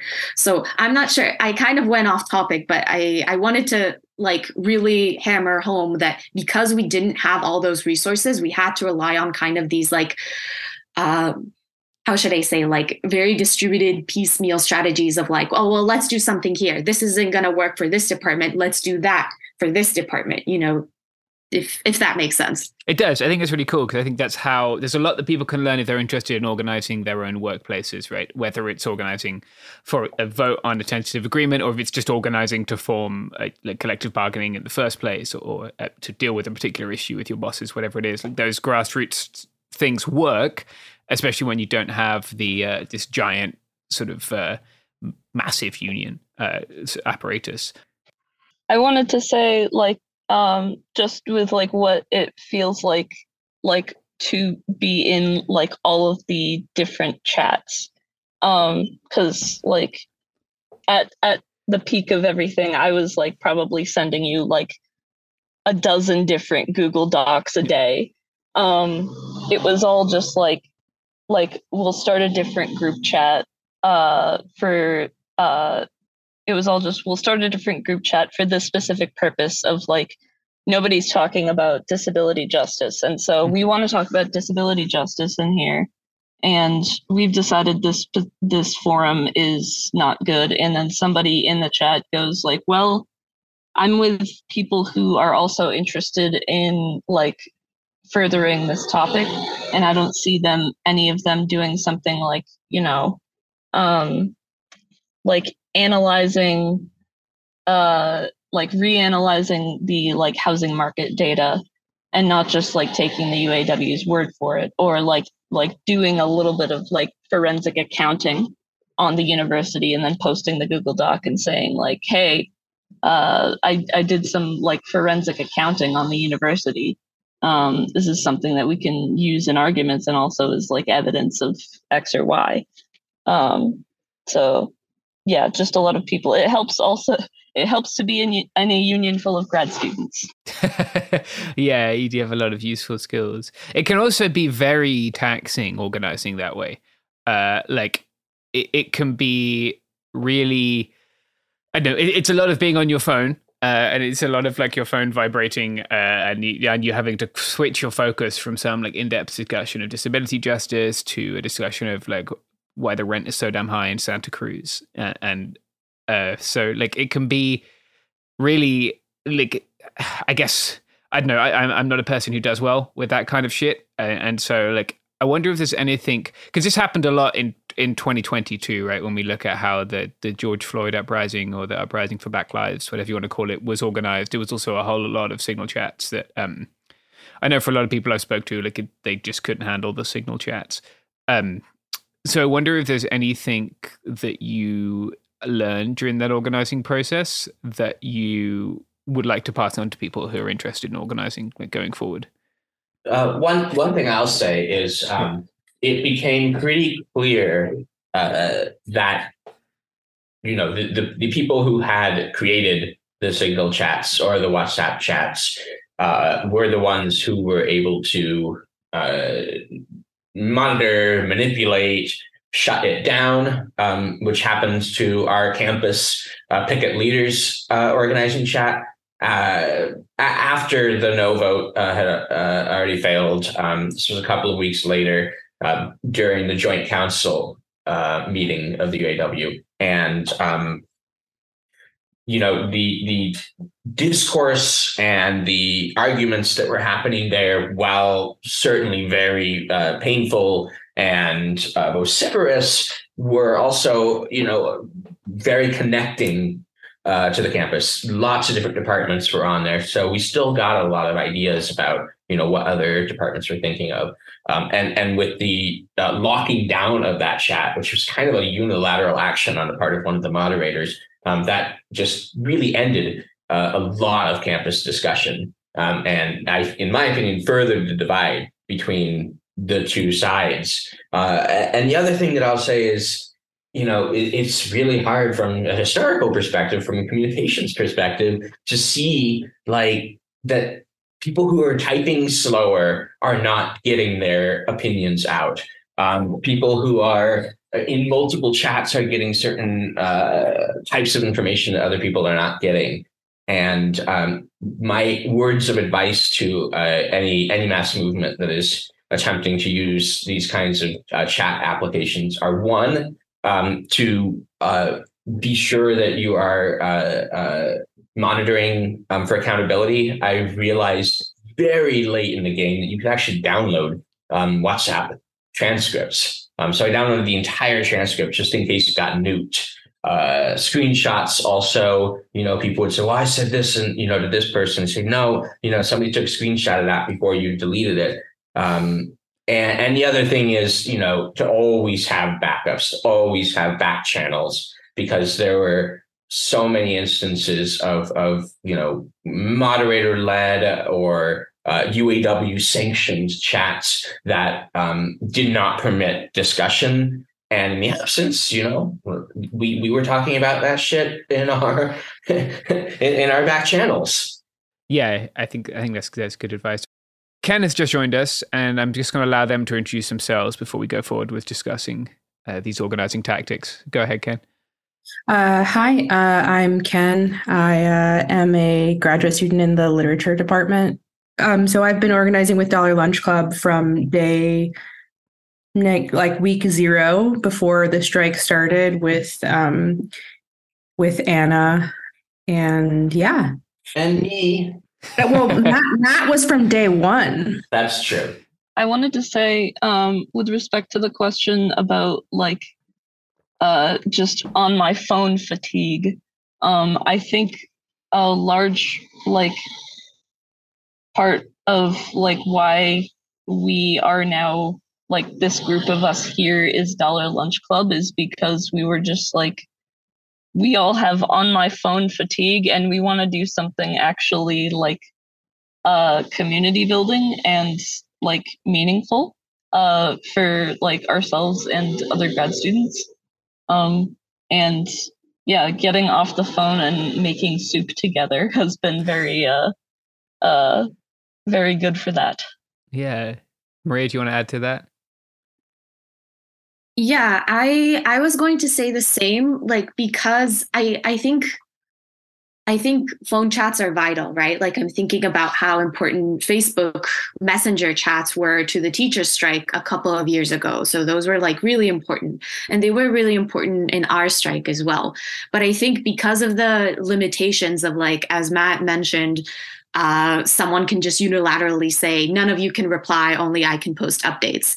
Uh, people can like erase their messages. They can nuke the entire chat, disable it, all of that. Because of that, it really tells you, like, oh, you can't just rely on online organizing. A lot of times you're going to have to do in person organizing, which, again, as Alex said really well, um, part of that is just community building like to me what dollar lunch club is uh, uh, it's like an, a continuation of that community building so that we maintain contacts so that we maintain having conversations with people that generally we wouldn't really be meeting every day or maybe would wouldn't even be meeting like like once a quarter that kind of thing. You know there's people that i talk to in Scripps that i never would have talked to if we weren't doing some of these lunches together and finding out uh, their situation. So they're in a kind of tough situation that I think would be good to talk about in soon. But I, I, guess what I would say as advice for other people who are trying to unionize their workplace is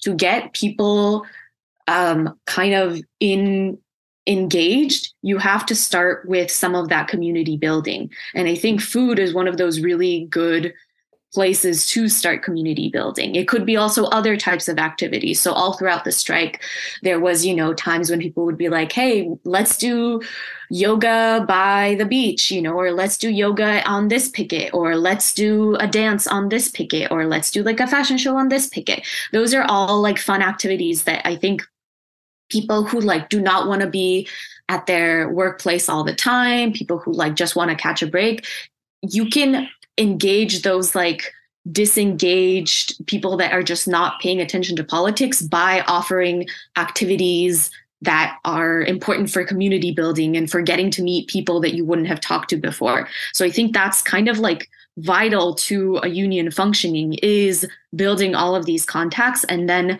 when you have talked to someone several times when you have had lunch with them several times then you can really get into the nitty gritty of like well how do you feel about the contract. How do you feel about you know unionizing? How do you feel about so and so i think that kind of community building is something that like our uh, the UAW 2865 at least really just like neglected. So my my example here is um, on one of the pickets, not the picket that I was on, but on one of the pickets, I later talked to um, a guy who was saying like, "Oh yeah, our picket is really militant.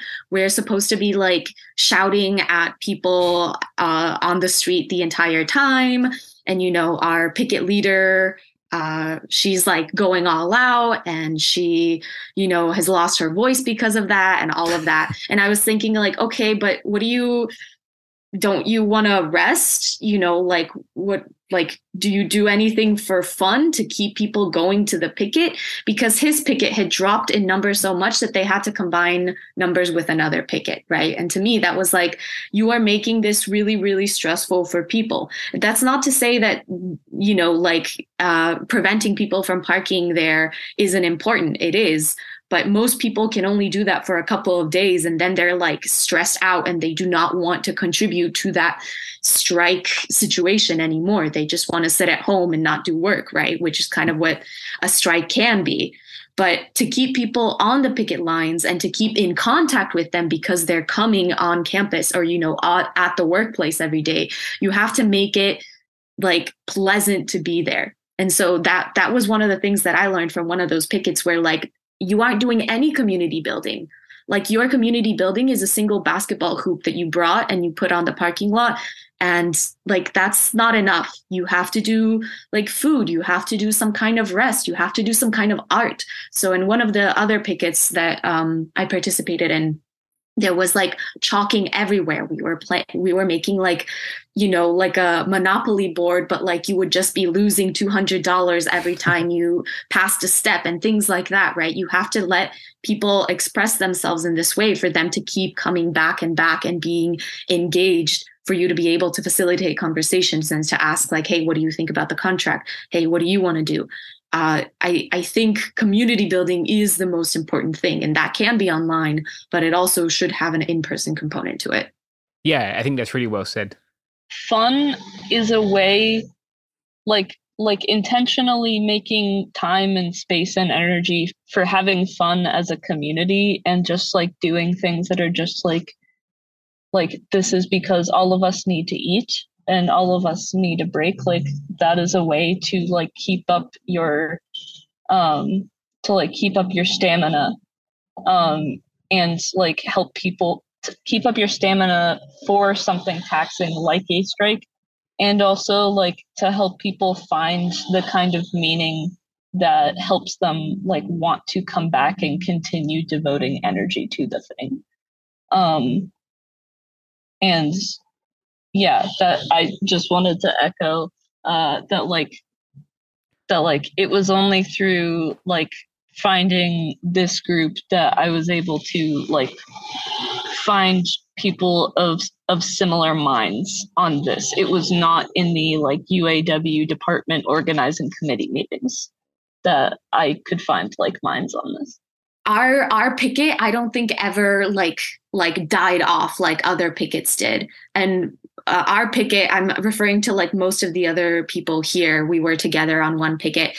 Part of that is because we were allowing like space for so many different activities to do. Like there is um one person in my department who kept coming despite my department being like really politically disengaged because we had like a button maker and we could make buttons. And he was like hey this is fun. I'm just gonna like continue drawing buttons for people. I like doing that. And it was like go for it you know? Like as long as you're here as long as we can communicate with you and like uh hear your opinions and see what you want out of the contract and you keep on coming like we love that you know? Like if you allow space for different people to do different things if there's like a diversity of tactics i think you're going to get people a lot more engaged than if you have this like top down like no we should only be preventing people from parking here. We should only be shouting at students to not go to class. Like there has to be a diversity of tactics now will be a good time, I think, for us to explain exactly what Dollar Lunch Club is and and what it does. So, does someone want to take take on explaining that? A Dollar Lunch Club is very much like I would say ground up organizing tactics. I guess um, it's it's everything is sort of collectively decided in a weekly meeting, and in the past quarter, it's it's been lunch. It's we've been providing lunch for um, it's targeted at grad students, but really um, welcoming all of all community members, uh, regardless of like affiliation with UCSD. Although it, it's mostly UCSD students and grad students that have been attending, but um, we've been doing lunch for a dollar two to three times a week in different places on the UCSD campus. Sort of like a, some of it is just lunch and some of it is sort of like uh, ad hoc catering, I would say, of different kinds of uh, organizing efforts or like interdepartmental lunches. So um, it's not it's not totally fixed in terms of location or affiliation, and um, all of the members are uh, doing this totally voluntarily. Um, and the one dollar that we collect for the lunches or or greater donations if community members want um, goes straight into um, just sustaining the lunch project and groceries and um, but mostly yeah there's been a lot of efforts to sort of diversify and make the make our lunches as sustainable cost wise as possible. Um, so this last quarter, folks have been working with the Food Recovery Network to sort of supply some of the ingredients. It is very much donate what you want. As Ken said, we generally suggest a dollar donation, but it's, um, I think one of our signs says eat first, donate maybe. Um, so it's, it's very much pay what you want, pay what you can.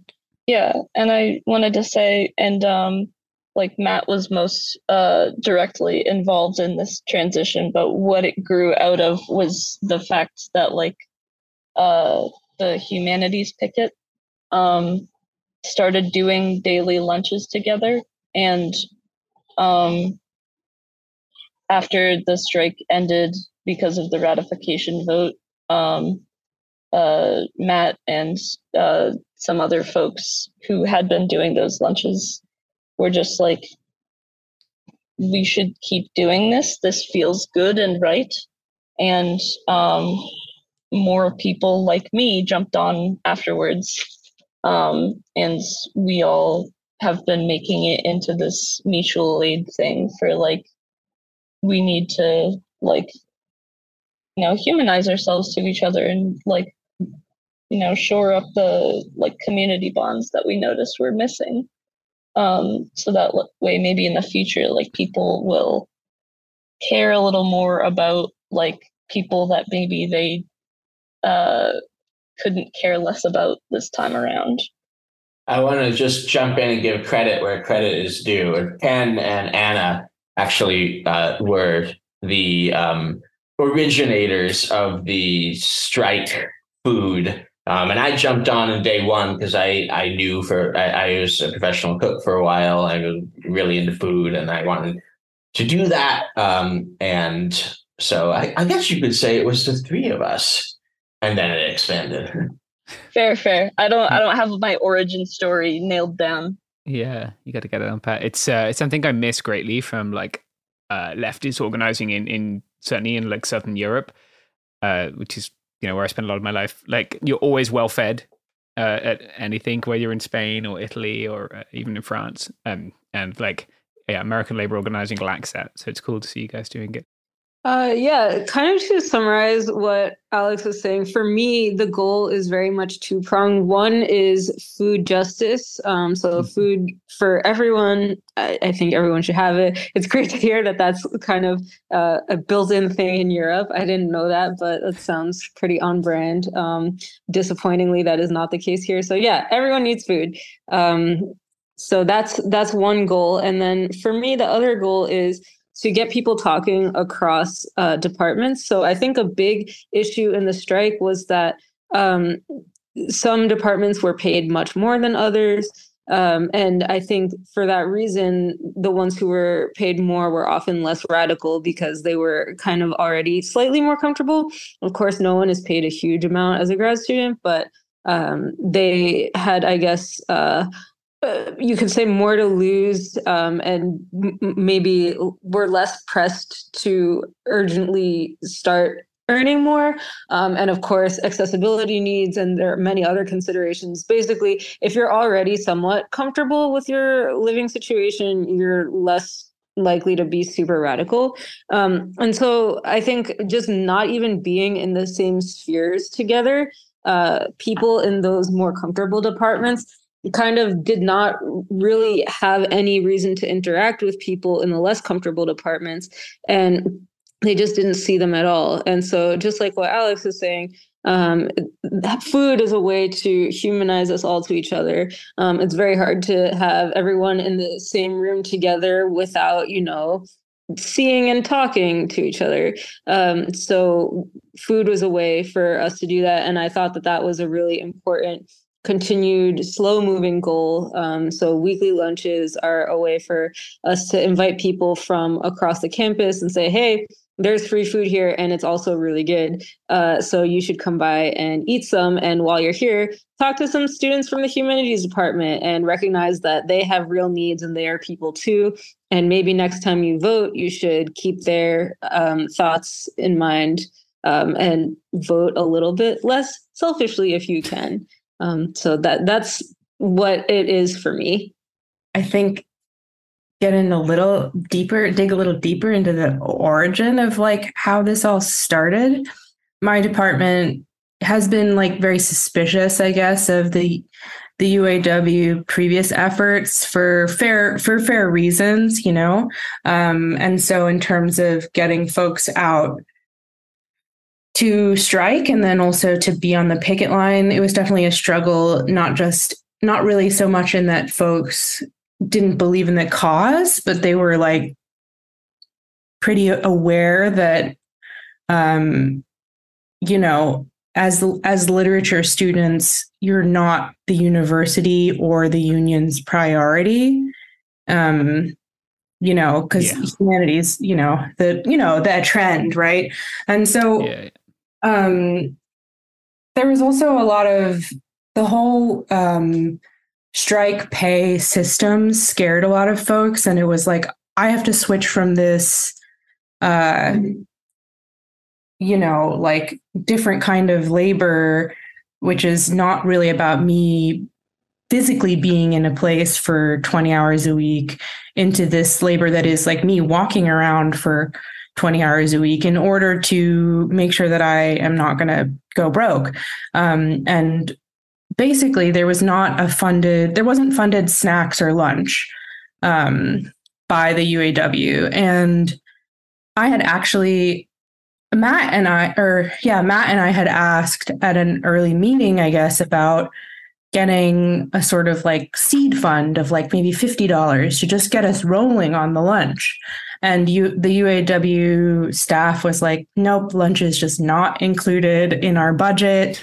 Um, sorry about that. Like, if you want to do that, you'll have to figure out how to get this organizing going on your own. Um, and so part of doing the fundraising from the beginning was about that. And actually, the strike food funds that um, I also want to throw some credit to Anna also as like one of the people that was like most focused on building uh, sort of the fundraising materials and and actively fundraising in different places and making sure that then ultimately um, in terms of being able to supply food lunch funds to other pickets um, that was something that we started doing about midway through the strike because we had had some fundraising success.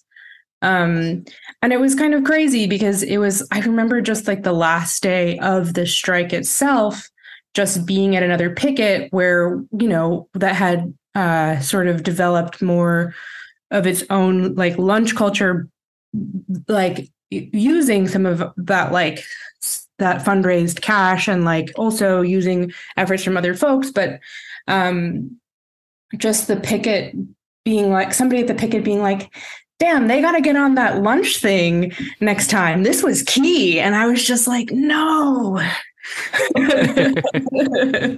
yeah.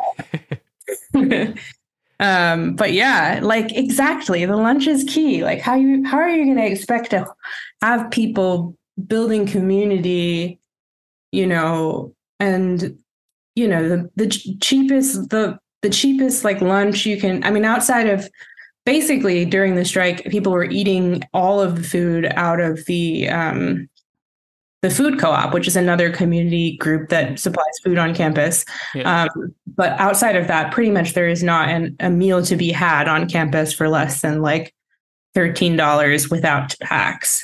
So yeah that's that's about that Alex, can I add something like before you, just like a tiny thing based on Ken's point? I was going to say at one point, I think it was week two or week three of the strike, we were making so much food. We were feeding like probably 100 people. And then we would have leftovers and we would literally walk the leftovers to the other pickets. And it surprised me so much that the other picket would just be eating like chips and donuts. And here I am, like dropping off like cooked you know, like bean burritos or like salads or things like that, like actual food for them. So, like, to me, this was like not even a failure on the UAW's part. It was like very intentional of like, well, you're a kind of on your own, you know? So, that's like the mm. power of food to me is like well fed people are going to keep coming back. You know, people that don't have to spend like a bunch of money on getting like donuts I don't I don't think they're going to keep coming back, you know. Yeah, what Ken was saying earlier about props to Anna. Nobody moves a secondhand Instapot in San Diego County without Anna knowing about it. Is one of our our group jokes. Thank you all. Yeah. We love you. you too. Yeah. Um but yeah, I wanted to offer some contrast to like uh how uh, like the other folks' departments have been um, like have been responsive to things and like what the attitudes are. Um, so I am in the computer science department. Uh, we have uh, plenty of money comparatively, um, and we are I think steps. Uh, what the previous steps were like steps eight and nine um, and we organize a lot with like the electrical engineering department, which is like step, uh, like also like step seven, eight, nine.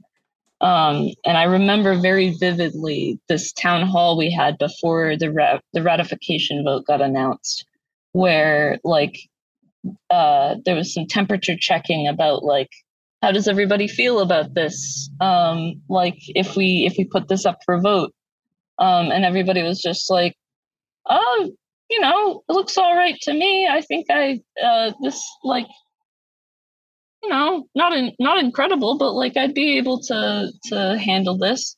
And it, and then I come in and get my turn and go like, guys, um, everything I'm hearing from the other side of campus is them panicking uh, and very upset.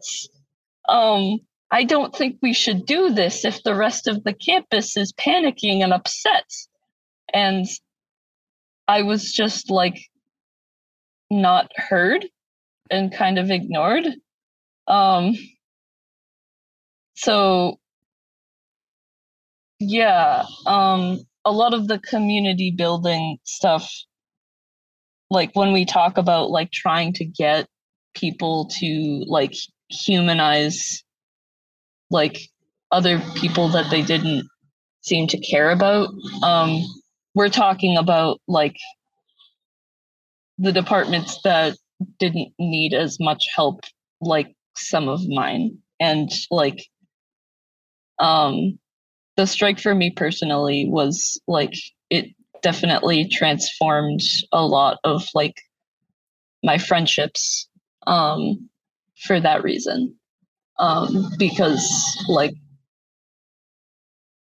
I don't know how to be friends with people that are like I I see and hear that the people that you're talking to, I see and hear that you're talking to people who are absolutely freaking the hell out because like we'll have struck for 6 weeks or so and they'll still be poor, but like eh I don't know how to be friends after that. I just wanted to touch a little bit more on the idea of of feeding strikers and the the massive logistical uh, boon that that was for our movement. Um, does anybody recall offhand how many weeks the strike went on?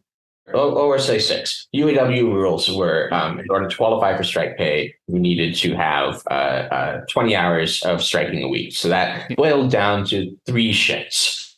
Um, you could do them every, you know, you could do two in one day and one in another day. But by and large, uh, at least mo- most of the people on my picket were there, you know, five days a week. But let's just say you got three shifts. Lunch, as we've already established at the UC San Diego campus, is around $13 a person, right? So that's $39 you're spending just on lunch, not on gas, which for me is is quite expensive because I live somewhat far from campus. Um, so 39 times six is is $234. And when we struck for uh, for for these these high wages, you know, that was worth it. We put in our our effort and our sweat. But at the end of the day, those of us in the arts and humanities and the ASCs uh, are, are seeing this year a two hundred dollar base um, per month. So just in our lunch, that would have obviated the raises that we got during the strike. Uh, so I think you know th- this shows really the necessity for mutual aid in uh, in workers movements like this because you know we we we nobody else is going to feed us. We have to feed ourselves. Yeah, I think that's really it's it's good to put numbers on it like that because yeah, it's a serious expense and it's not getting any cheaper. Another way that I see this is it's not just for workers. Like the way that I see what Dollar Lunch Club is doing by saying, hey, we will provide either free or very cheap a dollar, you know, uh, for lunch on these days of the week, basically every week. Whoever wants to come can come, whoever wants to help can help. Go for it. That to me is basically like a soup kitchen. Like it is a I the way that I see it is it's like a communist anarchist type project of making like I, I'm not sure if I can say it's building power, but I feel that it's not just building community, but like allowing people to worry less about expenses, which means that they can put their energy into a lot of other things. Like the way that I would want Dollar Lunch Club to continue to evolve is that we would be able to offer lunch for you know people who can't afford the like $12 campus lunches every day of the week all week like imagining the difference of you know like okay, there's 10 weeks in a quarter, five days in a week. So, like 50 days that, like, you might be buying lunch at least half of those days. The difference of $1 lunch versus like $10 lunch is like hundreds of dollars, right? So, to me, if we can provide that, you know, as we grow in time, to all five days of the week, you know, on several locations on campus. And we provide that for a couple of hundred students or community members or what have you. We will be making a material difference in these people's lives. And we will be showing them a different way that, like, organizing, or not even just organizing, but like that accessibility to food can be organized if that makes sense that it doesn't Yeah. you know like getting food doesn't have to be this like capitalist project of like i am ordering this sort of thing and i am getting this back. It can be like the the more along the terms of like what we're doing which is like we are seeing what food has been donated to the pantry that we work a lot with the basic needs hub the food pantry and so on to get a bunch of like donated produce out of which we make foods right? So we're reducing food waste.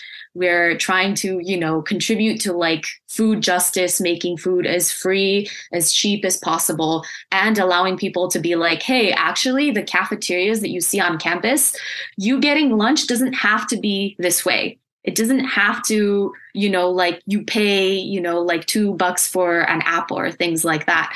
Uh, and then another thing that occasionally we've been doing is also foraging. So here in southern california um, there's a lot of edible non-native species such as like mustard curly dock uh, wild radish things like that. And so we can like forage those and even make food out of them along with food from the food pantry. So i you know not that we're really doing this right now but my dream would be to really kind of revolutionize the way that food culture is in ucsd uh, and show people like no it can't be a food kitchen where you don't have to like expressly worry about where you're getting your your meal the next day. You don't have to pay three dollars for a banana. You don't have to do any of that. It, you can have like a better future. You can have like a better experience at the university or just like in life in general.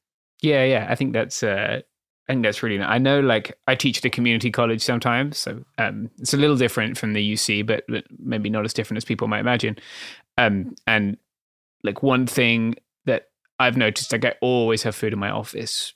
And I a lot of my students are in food precarity and have been for a while and like certainly around like the time of the fucking travel ban when when people's parents were stuck outside the country and, and they you know had to fend for themselves it's a way that like we can move from this moment of alienation which is like you know your interaction with panda express uh where you you, you give money and you get a, a box of food you eat by yourself uh to like a moment of solidarity which is cool. Um yeah it's great that you're foraging too. Um i want to do a foraging episode one day so i'll have to have you back for for that. I want to like finish up maybe by just talking about some logistical stuff. Um, it, anarchists have been feeding people, communists or leftists or whatever, like for quite a long time, right? Like I can, some of my best food memories are like uh, eating beans with with people at you know like food not bombs things at the um. I do a lot of work with refugees, so like food not bombs things in, in 2018 with the migrant caravan, or uh, people making pancakes at the G8 protest in the early 2000s. Are like some of my best memories, not of just food, but like of of forming community around food. So like when you're doing this stuff, like is is there any if someone wants to someone hears this, they're like, hell yeah, I want to do that on my campus, at my workplace, in my town, whatever. Like logistically, it sounds like you guys have a corner on the Instapot market, but like aside from that, like are you cooking vegan food so it's it's more accessible for more people? You know, what kind of stuff like that would you advise for people? Uh, I can jump in on this. Yep. Cooking cooking to scale is an entirely different beast than uh, cooking for yourself at home. And um, you've already identified beans as being really uh, legumes um, and grains bought in bulk. Um, shouldn't come as a surprise to anybody uh, who, who's thought about it for, for a hot second that that when you buy in bulk, it's far cheaper. Uh, but uh, it also comes with downsides. Like when you're soaking beans, you often, you know, have to soak those beans a long time ahead of time. Um, and what we have been doing, which I think the my my comrades have touched on, is is sourcing from a great variety of of local food banks and uh, uh, farms and uh, donations, both during the strike and afterwards. One thing that I would say we struggled with in the initial phases of Dollar Lunch Club when we were still uh, actively striking was that, you know, the absolute best of goodwill in the world, everybody wanted to donate foodstuffs. Um, and that meant that our meal planning was was significantly harder because you know we have half a can of tomato paste and we have 25 cans of pinto beans and you know t- 10 bulbs of fennel and uh, three crackers. Like uh, definitely we found that it was easier to solicit both uh, cash financially you know setting up a, a, a what's the, what's it called? A, a venmo. Um, and also you know for people who can't give money um, we put them to work. And and that was you know because people want to help. And it, we felt kind of bad after a while turning people away who are you know offering to go to the store. And at one point in the strike i think we got like 25 prepackaged indian meals which we ended up giving out to people uh, for lunch. But as far as feeding people on site uh, you know being very specific about what kinds of things you're looking for ahead of time meal planning in a, well in advance uh, with a sort of basic framework of okay we got a bean and we got a starch. Um, what do we have to throw into the bean pot uh, the last thing i'll say is as as anna uh, has rightly been championed for um, the actual cooking devices uh, are are super important too. Um, and that was one of that has perpetually been one of our biggest struggles because uh, you know we don't have a colander, so we can't drain the beans, and we have four Instapots, but they're different sizes,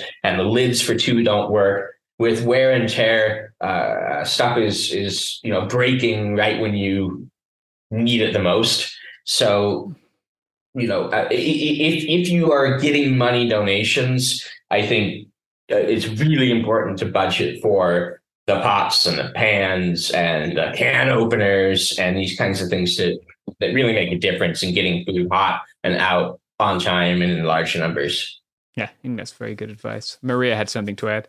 I have actually a, a lot of things to add logistics wise because in in our meetings we talk about some some some parts of this. And so one of the big things that we talked about um, over the strike, but also after the strike, when we were like, "Hey, let's let's continue this project," is how much of our things should be like reusable versus like disposable, right? That was like a big topic of like, well, okay, we're using disposable forks, and we we don't like that environmentally because we're putting like a bunch of plastic into you know the trash right and we have to buy plastic each time but then like we don't know okay you know like should we should we buy like you know a bunch of metal spoons but they're going to be a little bit more expensive than the disposable ones but you know maybe the cost will even out after a while. And like that that kind of you know discussion has to be had about like everything. So you know about like bowls about like the pans in which we cook in like mixing bowls like all kinds of things like that where we're thinking you know like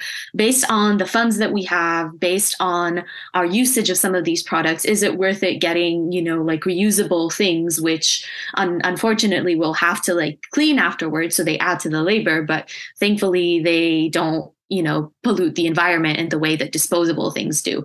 Um, so for us because we do care a lot about uh, lowering our, our usage of plastic, we did pivot to using more reusable things. So I think for a group that may be interested in, you know, like facilitating something like this in their workplace or in their university or something like that, I think that is one important discussion that you want to have. What is the, the time course that you see of this project continuing? And is it worth it getting, you know, like reusable versus disposable tools uh, for for the people that possibly you're going to feed?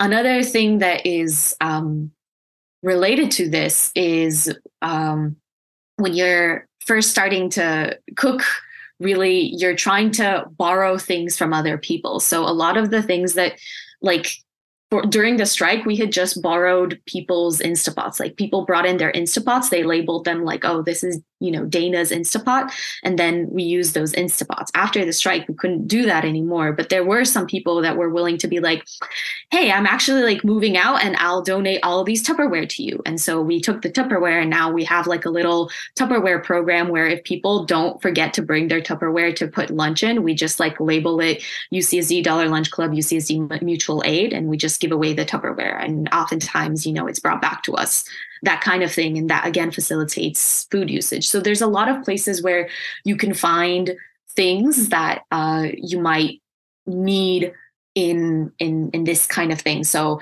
can openers i have found a bunch of jars that people you know after they're moving away they leave for free around graduate housing. So like there's a lot of things that you can get which you don't really require funds for. There's also buy nothing groups on Facebook that I think are particularly effective for this. So a lot of people that are just like, oh yeah, I'm like updating my kitchen. I'm throwing away a bunch of these utensils that you can just get for free. So that's been really helpful for us as well.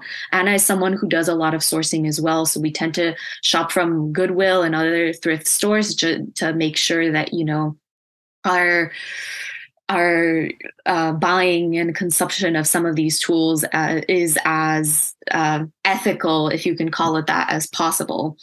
And then a third thing that I would like to add for anyone who wants to, you know, start a project like this is I think you have to make it be fun for you, the person that's cooking and cleaning and organizing, apart from making it fun for everyone else who gets, you know, like free food, cheap food, tasty food, right? So something that I I really like about Dollar Lunch Club is that we've been really allowing our members to like run wild with the ideas that they have, right? So for example, um, we Anna and I have been talking about utilizing all the frozen bread that has been donated to us and making French toast, vegan French toast out of that. So we are really excited for doing something fun like that because usually in a lot of like soup kitchen places, you you have foods that are like, hey, this is nutritious, but you know, like I don't want to eat beans all day. I'm someone who like does like beans, but not everyone else wants to just mm. eat, you know, like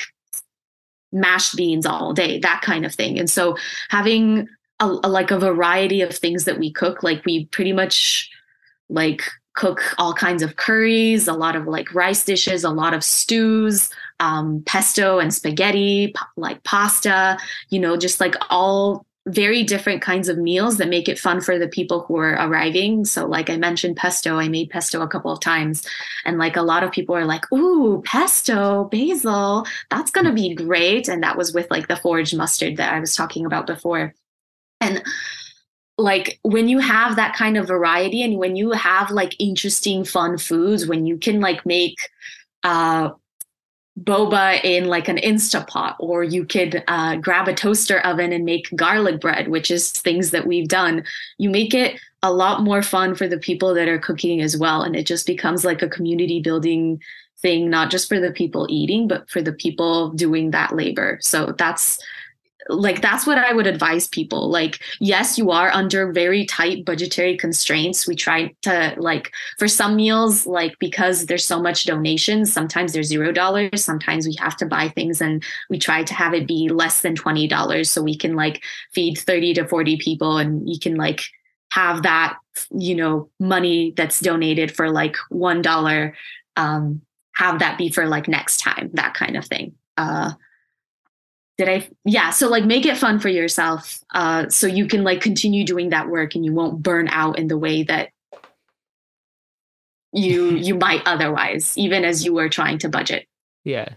Yeah i just wanted to say um like in terms of roles um so we always have like somebody who like knows how to like pull a recipe together more um we always have to have somebody who like does dishwashing and like each of these roles can have like one or two or three people in it uh in it. And then there's always like people who just like do the like labor of prep.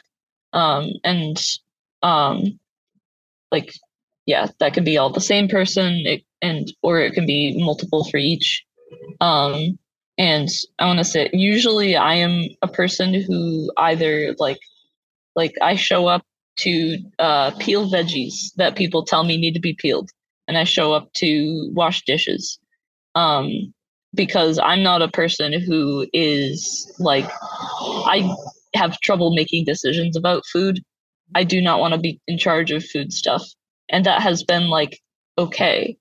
And that has meant that like I do not have to like get nervous and worked up about like I don't know how to make decisions about food here. I can just show up and peel carrots. And it's like kind of helped me um like maybe get a little bit of a better feel for like cooking stuff. Um so that way when I am like just cooking for myself, um I do just think of like okay, if I was uh like uh if I was in you know like dollar lunch prep mode um, I know I have rice and I know I have beans, and so I'm set.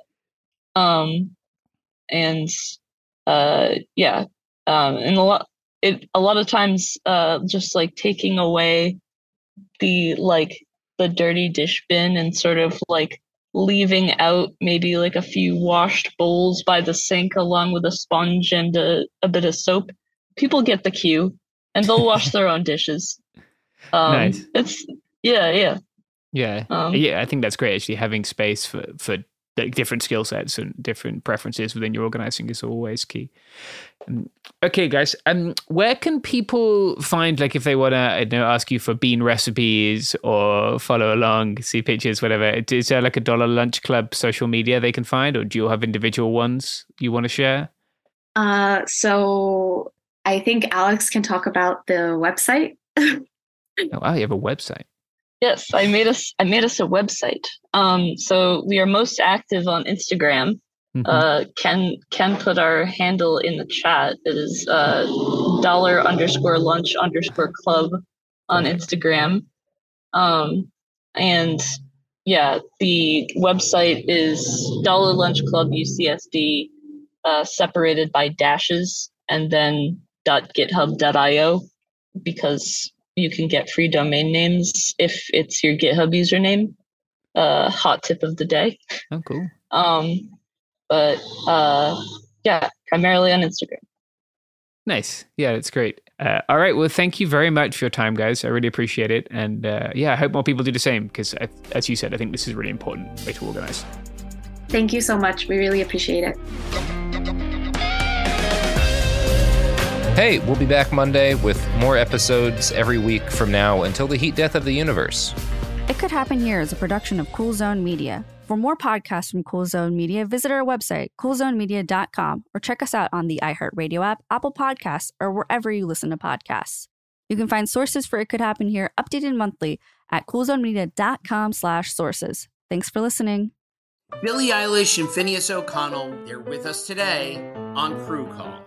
I'm your host, Anthony D'Alessandro. Billie's vocals, it was automatic art. you know, I had to like choose a more challenging route than just like da da da da. You know what I'm saying? Like it could have been like easier. And a lot of people have asked me like, how did you choose to have it be so soft and like so simple? And what else was it gonna like? That's what the song wanted. Thanks for listening to this episode of the Crew Call podcast on Deadline.